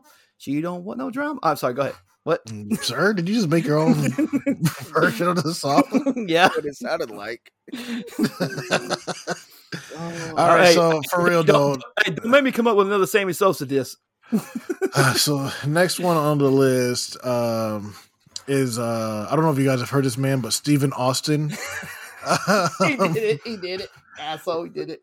uh, versus the the Boulder at WrestleMania X Seven. I just spit out my tea, man. How the fuck? This was not only the the best one of their three match series at Mania, but also the best promo leading up to it. Uh, yes, yes. Come on. My way or the highway. All right, so for real though, uh, number two on the list, Steve, Steve Austin versus Raw at WrestleMania 17. Meltzer said at one time that the reason people believed that Ricky Steamboat versus Randy Savage was so good was that it was at the time the best WWE match on any big show for the company. So why was it not a five star match? Well, because He said it, that it was never matched or beat until Steve Austin versus Bret Hart at WrestleMania 13. He gave that one to five stars. I, I'm sorry, I might be one of the few people, but I don't think that match is that great, and I hate the fucking ending of the match. I'm, I, it's just me. I, get, I I just never liked the end of the match. the only thing that was was amazing about that match was the blade job. Yeah, Yeah. Uh, but like I thought it was stupid that uh he They made passed Austin out. passed out. he passed out from the pain and the bleeding, but he wasn't bleeding that much. mm-mm. No, he, he had a gusher. Mm, it was okay, but a Gusher is Ric Flair. He he had a Oh, he had a hell. good cut. Eddie, Hell, ain't had a good nobody, cut. Eddie ain't nobody bleed like Flair though. No bullshit. Do you not remember that? Eddie Guerrero be- beat it so bad that they banned it yes, Eddie Guerrero versus JBL when when he took that chair shot to the driller Yeah, he did. Bro, I thought and it cut him thought so Eddie, so fucking. I thought deep. Eddie was going to God. die from blood loss that night. He almost did. They used to go by the Muta scale because Muta would bleed so much, but it, now they go by the Eddie scale. Yeah, Eddie. Yeah, that. Ugh, what was that? No Mercy, or was it? Uh, Was it SmackDown? No, no, no. It was a pay per view. I just can't remember if it was No Mercy or it was a pay per view before No Mercy. Oh man, let me. I'm finna send you this picture. Hold on a minute. Okay. Son, son of a fuck. finish finish the blur, Son of a fuck. Finish the blur. Look at that picture. Tell me that that don't look like a crimson mask. Like Uh, the cut man not have been that big, but I mean that that does look like it's covering his face. It's all it's right. covered. It's covered a lot of his face, but but remember he was upside down, so that's why it went up and down a lot more, and he was in that mo- like. It is a it is a good amount of blood, but I don't think it was enough for them to be able to say he passed out from the blood loss because that was it wasn't that much. Like Yeah. if it was But that's It w- still one hell of a visual. Yeah, it's, I mean the visual like that's why they, that's why people, I guess, accept the the end they accept that uh finish of the match. Like I said, I just don't think it was that great of a match overall. Dude, And I love Steve Austin and Bret Hart. Austin had a hell of a lot of trust to let uh, Bret Hart blade him with a punch. Yeah. Yeah, um, I, I mean, Austin trusted the guys a lot, except for uh Lesnar. That's why I didn't jump to that. There's a, there's another one. There's What? another. This this is Flair's. Oh. Flair's blade job, Uh, fin- looking fin- like he on faces of death or some shit. Is the one where dyed hair red? Yeah. Oh Yes. yeah. fin- finish the blurb, Roger, because I want to piss Yeah. you off. No, you better not. Oh, I'm not I'm doing going to. However, he did not give five stars to any of the trilogy of matches between Stone Cold Steve Austin and The Boulder. Three matches that helped define the Attitude Era. The best of these matches come at WrestleMania 7, or X7, where Austin beat The Rock to win the WWF Championship. Now you want to take a wild guess what this match was rated? Uh, with this one, number two, Yeah, from X seven, uh, four. four and a half. Okay. You know what match was rated higher than that on this particular WrestleMania? Was it the TLC match? Yes. No, no, that would have been, yeah, okay. Yep. Oh, 4.75? Which only got four point seven five. Wait a minute. Wait, wait, remember. wait, wait, wait, wait, wait, wait, wait, wait. What did Kurt Angle versus Benoit have? From this particular, uh, let's see, Probably a four. Kurt Angle Benoit four point two five. Oh my god. It was it was too good of a wrestling match instead of a sports entertainment match, I guess. oh my god. You have literally two of the best technical wrestlers ever Uh, no, in sir. the history of Sir. ever Uh, wrestling no. each other. Jordynne Jordynne Grace said otherwise. They couldn't lace anybody's boots up this time around now. Mm. Even in their prime, they couldn't hang with Jonathan Gresham. Yeah. Or the Cucamonga Kids. They wouldn't even be able to beat the Cucamonga Kids. They Hmm. couldn't do it. And obviously, if they went against Kenny Omega, they just go into absolute nothingness. On that subject, did you hear? Did you, did you hear the bullshit? I, I seen this on Twitter, so take that with take that for however you want to take didn't it. hear anything. this guy, this one random person posted and said Kenny Omega hasn't wrestled at all this year, so why would anyone consider him in the running for wrestler of the year? Somebody said Kenny Omega could wrestle one match in December, the last week of the year, and would still get wrestler of the year. I'm like, I mean, to he would on Meltzer, fucking he Meltzer. would. Yeah, on Meltzer's list, he would. But we don't go by Meltzer's list. We go by our own "Ah, list. Fucking shit. We're gonna do our year end awards, and we'll just let everybody know the truth because you know We always do ours after WrestleMania, though. Yep. We do WrestleMania to WrestleMania. And not because that's. Did we do uh, it this past time? Did we do yes. it? Did we? Yeah. Okay, yeah, we did. That's right. All right, that's right. I remember. Because we said Roman. Because Yeah, Roman. Roman. Yeah. And we also had uh Aldis, Fatu, uh shit, who else did we have on that list? I feel bad not remembering everybody off the top of my head. Yeah, I don't either. Yeah, I don't either off the top. We had to go. back. I had to go back and listen. Nevertheless, yeah, this match, this match was great. I okay, it was great, but I don't know that it was five stars. I, I don't think it was five stars either. No, but it, like I said, it was the better of the three though. Yeah, yeah, yeah. It was the I- be- it's the best I- of the it's the best of the three. Yeah. I, I'm okay with it being four and a half. Yeah. Same.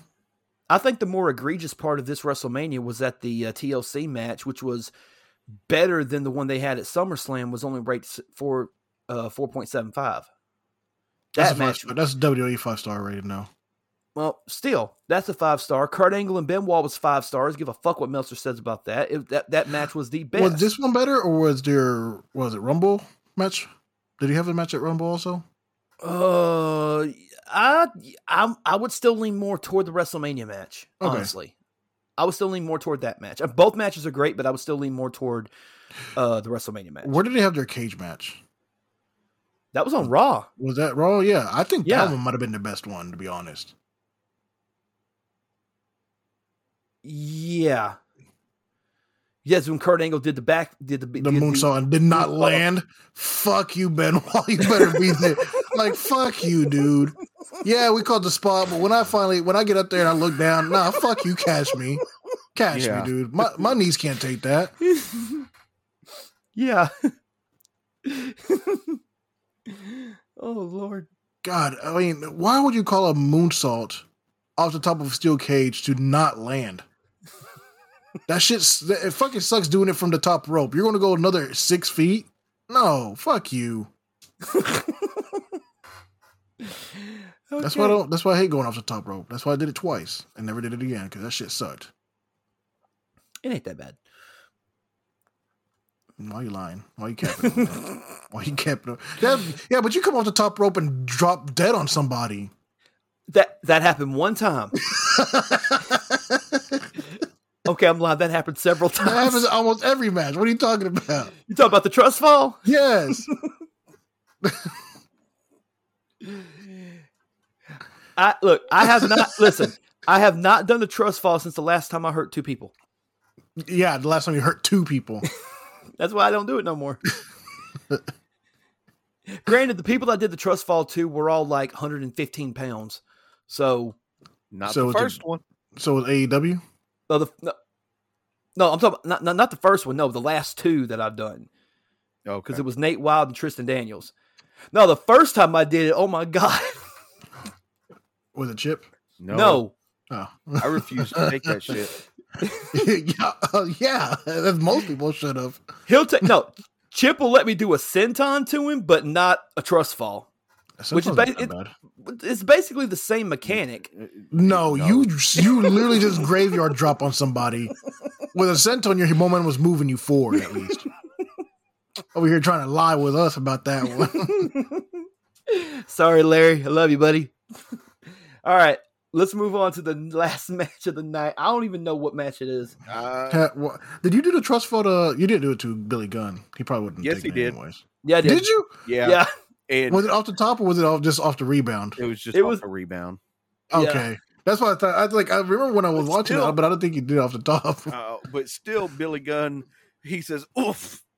Like, I you, can, you can hear his soul leave his body. Yeah. Yeah, but but you know what though? It, what was cool about that thing is that Billy actually let me call um, the majority of the match, which I was like, "Why the fuck are you letting me do this?" You know what I mean? You know, so you're I a hometown guy. Yeah, I you know will- the crowd more. And I will always have the utmost respect for Billy for doing that. You know, he forgive me that uh that, That you uh, about broke his ribs. luxury, luxury, you know. Yeah. But here's the thing: I called the super. I called for him to give me the superplex, and at first he didn't want to do it. And I'm like, "No, man, trust me." He was like, "I'm an old man now," and I was like, "Yeah, but I'm taking the maj- trust me." He goes, he's also like six foot taller than you too. Right, right. so hell, it'd be like jumping off the top of a cage, I guess. You know. But yeah, he hit me with it, bam, and then he was like, he rolled me over, he pulled me, one, two, kick. He goes, Okay, give me 15 seconds. I'm like, okay. he specifically said 15 seconds. I'm like, all right.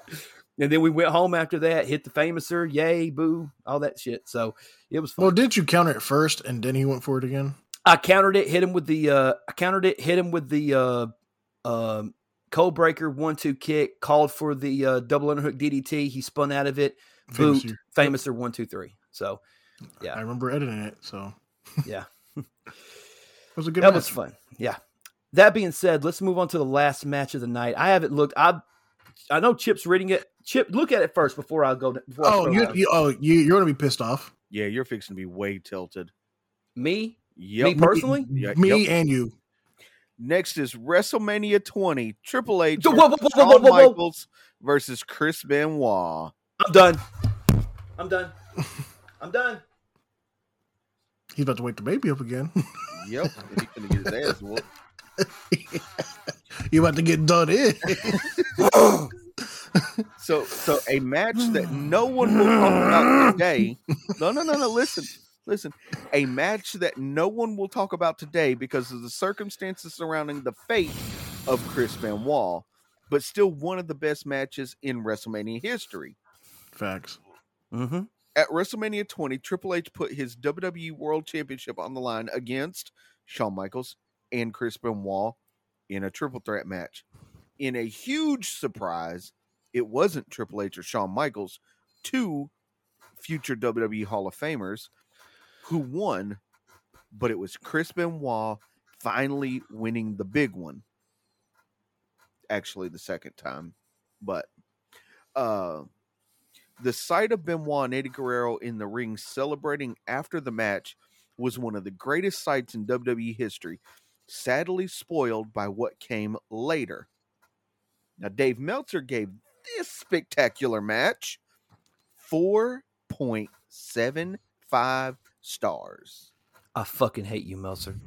If you ever listen to this, know that I hate your fucking guts. And this match had such a great build up from Royal Rumble on. Every single moment.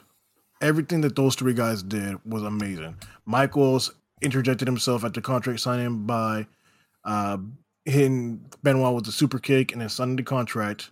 And Austin's Which- looking at it like, what the hell am I supposed to do now, kid? Like, you know, But like my thing is like that still doesn't legally bind you because it's clearly what the contract would clearly say Chris Benoit on it. Right. right. So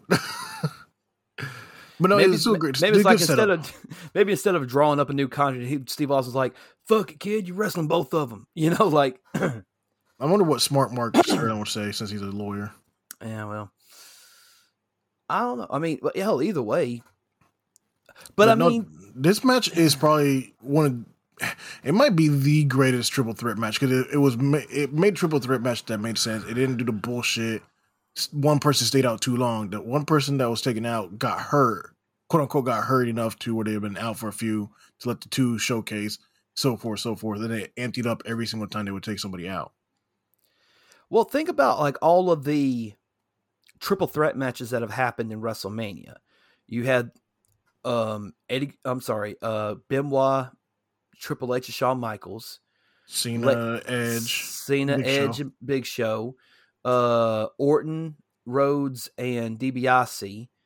or Um, in Rey Mysterio and Angle, then Orton, Triple H, Cena. and then uh Orton, Uh, Batista, Daniel Daniel Bryan. Bryan. yeah. Manny Randy Orton's been in the most. Yeah, he's won. uh, He won two of them. Uh, yeah, yeah, he won two of them. The one at the one at the one at twenty six and the one at twenty four. Yeah. I could have swore there was another triple threat match. I'm keep on forgetting, but nevertheless, There, there may be. Don This- Muraco versus Hercules Hernandez versus Giant Gonzalez. I don't know. Oh shit! No, that, that was Paul Roma. Junkyard Dog versus Hacksaw Jim Duggan versus Koko uh, Beware. Koko. Damn it! You said it before I did. Oh man, yeah, we gotta do something to keep ourselves entertained because uh, Dave Meltzer certainly isn't entertained by a lot of these matches. yeah, well, that's because he doesn't know good wrestling. That's the thing. Facts. Like, uh, that's the thing I don't understand. Like, how can you legitimately watch these matches? Somebody meant, said something that's like, "Well, the only reason why Dave Meltzer gives them such a such, don't give them five stars is because oh they're trying too hard." What the Yeah. fuck does that mean? Yeah, how dare mean? how dare they try and fucking entertain us and put on good matches? Fucking assholes! Yeah, What a piece of shit they are for trying to make wrestling good. dude, I heard that shit and I was like, "What the fuck are you talking about? What are you talking about?" Like, Wrestling can't be good. You can't try hard at wrestling. That's why you got to do a bunch of trampoline moves. but but but. but mm, Damn, Every was you trying circuit in my beatbox right there. bro. Biz Marquis, the soul of Biz Markie came out. That what that, would, that, that was You that got was, what I need. But you say ain't just a friend. No, like.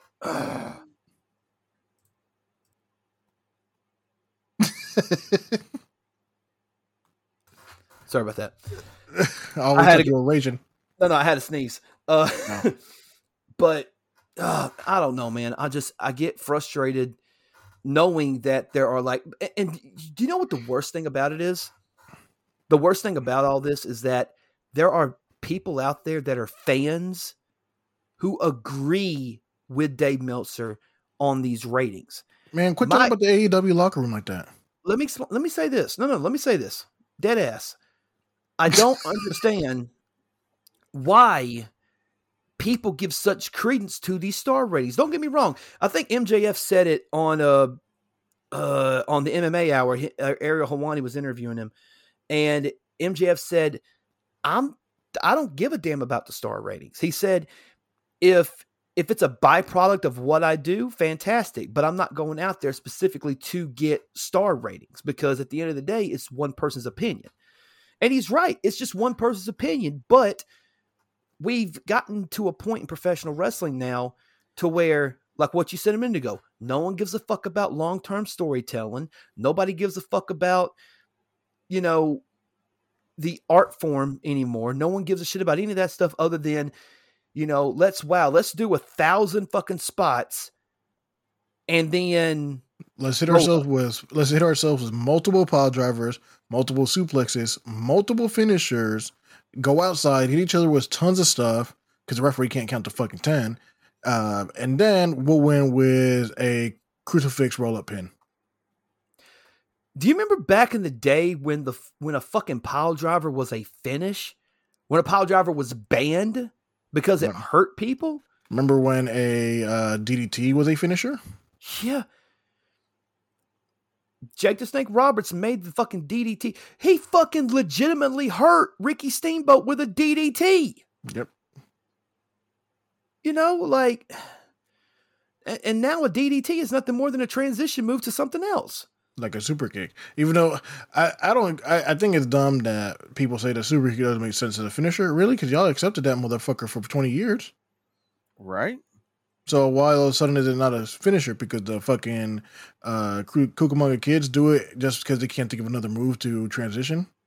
And here's the thing about here, here's the, here's the thing about that though, and, I, and I'm going to say this real quick. You okay?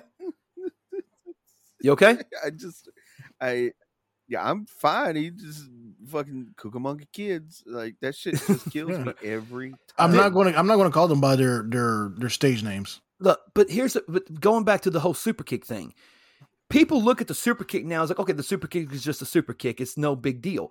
When Shawn Michaels hits you with a fucking super kick, that puts you down. But then again, you have to look at it now in the in the frame of today's fan. This is what the fans think nowadays. Either A, Shawn Michaels has that fucking super kick made out of fucking steel and could knock anybody out, or B, whoever took the super kick from Shawn Michaels is the biggest pussy on the planet. Because people get up all the time when the Young Bucks super kick them, and people and the Young Bucks get up when people super kick them, and it's like, do you fucking not understand storytelling? Like you're not, you are. I can't remember who said it. I want to say it was It was probably me. no, no, no, no, no, no. It was it was somebody who's I think it was who was it? Was it Harley Race? It was it was one of the old school guys. Said that today's generation are video game wrestlers. Cornette, No, it, it Undertaker, Cornette said that, but he he attributed it to somebody else. I just can't remember who said it. Undertaker. Undertaker. It may have been it, it may have been Undertaker, but yeah, today's today's generation of wrestlers are video game wrestlers. They see what the video game is like. Oh, hey, in this you know Raw versus SmackDown, we can create our own moves. Hey, let's create our own moves. See if that's cool. Then we could do them in the people will do it, no problem. Yeah, You that's know, but- they- that's why nobody sells anymore. like I long for the days, which so many people is like, well, you know, the horse has already left the barn. It's not true. You know. FTR FTR fucking makes people believe by doing old school wrestling. Yeah, well, that's Yep. what I'm saying. Them, MJF, a lot of. This is what and here's the thing so many people are going to be like oh vince mcmahon's done with wwe wwe's fixing to go out of business. They're fixing to get sold to disney and blah blah blah blah blah blah blah blah blah. And i'm thinking now i'm sitting there listening to all this i'm like okay why are you fucking happy about this why are First you happy all- that multiple all- people could lose their jobs? Why are you happy that a company who's been around over 60 fucking years could possibly go out of business and leaving a bunch of people unemployed, or leaving a bunch of wrestlers who you may not like as professional athletes, you may not like them as professional wrestlers, but at the end of the day, they're fucking human beings and they need a job. You know what I'm saying? Are you going to hire them? Or what if they bring it? Hell, you had no problem with all these ex WWE guys coming into AEW, but now from all the reports that I've seen, Triple H knows that there's people on the other side who he knows because I think it's I think something to the Cody effect of Cody Cody Rhodes knows. You don't think you don't think Vince you don't think they'll get Ricky Stark? You don't think they'll get MJF? You don't think Oh, they'll they're, get they're getting they're getting MJF. they're getting him. MJF. They're getting him. And- MJF. They and fucked they're that all up. And they're not and they're not going to give him some fucking name like Jacob Maxwell or some or you know whatever. He's going to be MJF when he goes to WWE. There's no doubt about it. Triple H knows that hey, this is why he's this is what his name is. Why would we change it? Exactly. Exactly. I just I, I get frustrated with the fan base because I said it once before and I said again, why the fuck do we need to have this holy war between WWE and AEW? Why? Why? Th- this isn't like WWF versus WCW. You know what I'm saying? And even then it wasn't even that serious. You know? Now granted, back when WW back during the Monday Night War, back during that time, what was wrestling pulling? Like 12 sevens, and, sevens and eights, Twelve million people. right? The highest rated segment that they had, I think, was like a twelve point three or something like that. And that was for the "Here's Your Life" segment with The Rock. Which is not a good Foley. segment, but It's they not- fucking worked it so Right. well. That segment So fucking well. goes on forever. Yes, It literally it went over time by so much, and they just let it keep going because people just kept tuning in. yeah. So And then remember, Alexa Bliss and Bayley did it even better. uh uh I didn't want to dignify that with response, but I had to be like, uh uh Um, better. if you say so. But but yeah, that man, I segment mean, got a five star rating. did it really? Yep. I don't know, probably did. I fucking hate it. I literally was so like, oh shit, Vince, you are ruining everything right now by doing this. And then I was thought about it. Oh wait, this is probably Laurinaitis being Laurinaitis. Yeah, well, Laurinaitis ain't there anymore. Nah, he's too busy uh, getting himself a new paralegal. Mm-hmm. Laurinaitis is gone. Uh, Vince is Vince has stepped down. Laurinaitis is gone. Uh, Vince didn't who else step is down. gone? Vince is gone. Vince, Vince is gone, gone. Vince is gone. Vince Well- is gone. Gone. Laurinaitis is gone. Kevin Dunn's fixing to be gone or thrown in jail for insider trading. Nope. He I can't don't be think, thrown over. I don't not think. Dunn's going anywhere. You don't think you don't think Kevin Dunn's going anywhere? Nope. Uh, Mm. And the reason I say Brute. that is because Triple H specifically named him as one of the key players in what's uh, keeping WWE going. He named Stephanie, Nick Khan, himself, and Kevin Dunn. Mm. Yeah, until uh, until some other big executive producer, like from a movie studio or something, leaves, and then they picked him up. Possibly. That's possibly what's going to happen. But yeah, how long until Bruce Pritchard's gone, or is he already gone? Uh, Bruce actually might be staying. as long as he doesn't do that s- them stupid ass fucking characters and you know because like i don't mind some characters i don't mind some gimmicks but don't make them too fucking to the point to where they're unrealistic you know what i mean? Like like crazy unrealistic characters. It's just, eh, it- like the shit worked in, in the 80s and early 90s i don't think it works in today's day and age with the business being as open as it is now you know what i mean? Yeah, I Mm, that's debatable. not saying it well i mean not saying it can't work but you also got to have the right person to do it too. You know what i mean? Like i don't, I don't know. I, I- guess it's a wait and see thing for me too which a lot of people again somebody else on the internet so take it with what you take it however you want to take it. Somebody's like hey did you know that the the that the uh, ratings for raw was only a 2.2 and it was a 0.6 in the demographic of 18 versus 36. Wow, Triple H's Nobody gave a shit about- really Uh uh Nobody gave a shit about demographics until AEW came about. Meltzer until Meltzer right and in AEW Meltzer, made it. yeah. Why the fuck do you care for? Listen, are there eyes on the product? Okay, who gives a fuck how old they are? You know what I mean? And here's the thing: they may not have gave a shit, but the thing is, people don't watch it at that time. Most people watch it online right? or watch the replay. Right. You know, oh, I miss Raw. Fuck. Well, I can catch it on Hulu. It's fine. or you know, or, oh, I missed I- SmackDown. I DVR'd it, or Yeah, you know, Yeah. Or I'll I, I'll look at that. Oh my god. Mm. I fuck. Mm. you fucked. Mm. what did you just do? I'm okay? trying my You best not to scream right now. Yeah, I bit my tongue, but I'm trying my best not to scream. I heard the dumbest shit. Someone told me the dumbest shit. Somebody was bitching about WWE and talked about how they were bitching about WWE, bitching about WWE, bitching about WWE. So I finally said, dude, if you're gonna bitch about WWE so much, why don't you just stop watching the fucking product? And he goes, I don't watch it. I'm like, how the fuck are you gonna complain about something you don't watch? And he goes, Well, I mean, I catch the highlights. I'm like, is it that fucking watching it? No, I don't watch it as it comes on. I'm like, you're still consuming the content.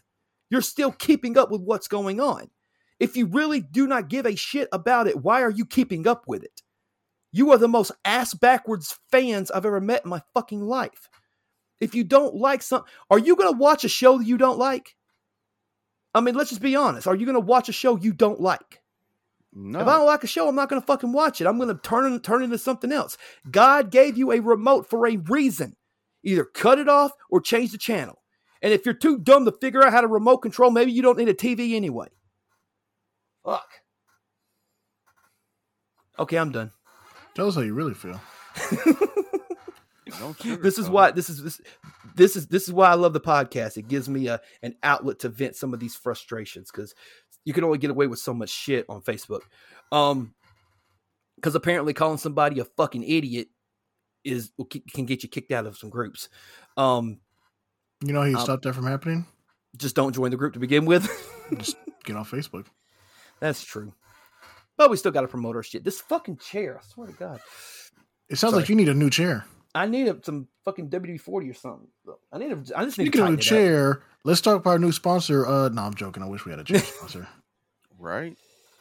Hey. Speaking of sponsors, are we? uh Did we ever get a call back from the other one? No. Damn it!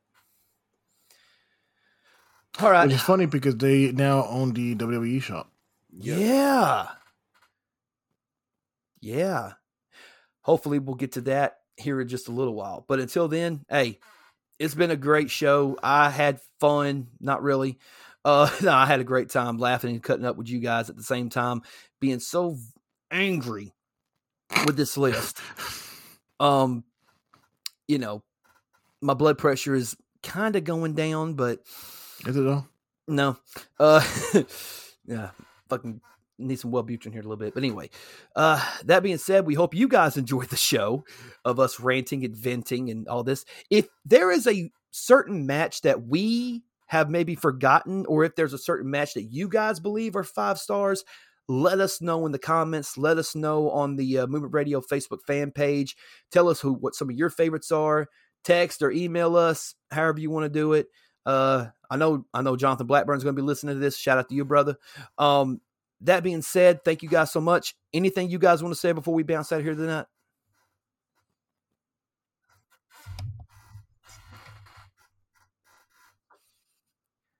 And our sponsors. Uh, shout out to gearanime.com. Bruh, if you don't sit still, I am. God. I'm gonna fix it here in a minute. I'm gonna fix it when we get off the air. Okay. Uh, shout out to Gear Anime guy with the flies gear, of course. Uh, www. Uh, forward slash movement radio. And if you go to checkout, remember to put promo code move radio, M O V E R A D I O. And shout out to Audible. Um, we're on Audible, obviously, uh, but uh, I mean, you can get everything. Uh, maybe you could get Dave Meltzer's fucking wrestling book.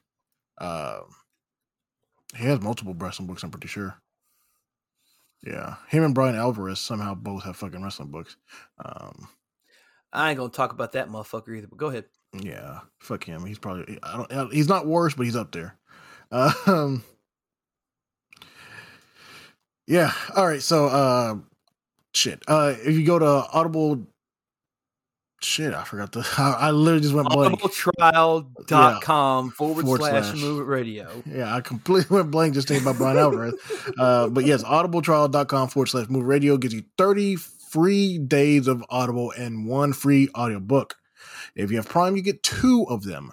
Um, also, shout out to Canva, you know, making making these YouTube thumbnails. That's also, guys, go to YouTube, subscribe. There's over we get so many listens on here. Just go to our YouTube page, like, I mean, subscribe, and once you we get to a hundred uh, subscriptions, subscriptions, subscribers, we can actually get the actual official Movement Radio URL for you guys. Um, and also just go watch me and Chip play video games right now, and Talon's Terror Time. Yes, whenever Talon's Terror Time is available, uh, and I do apologize for that. Uh, I actually had somebody tell me, "When are you going to cap that up?" I said, "Just be patient with me. My, you know, got a lot of shit going on. We can, get it fixed up. We're gonna get done." Um, I'm also gonna uh, dabble in the the video game department as well. Got some scary video games that I want to try out, uh, but we'll get to that when we can. Um, also, shout out to all of our friends that's been down with us hey, since day one. Sir, sir, we forgot one sponsor, our new one. We got a new sponsor. What, bruh? Go ahead. Uh, I want to make sure I get the right. What was our what was the what's our link for it? You never actually told me. Is it just Movement Radio? Uh, let me go here. Click go it real quick. Through. I totally forgot. I totally forgot about so, the response. So it's uh, getresponse.com forward slash movement radio.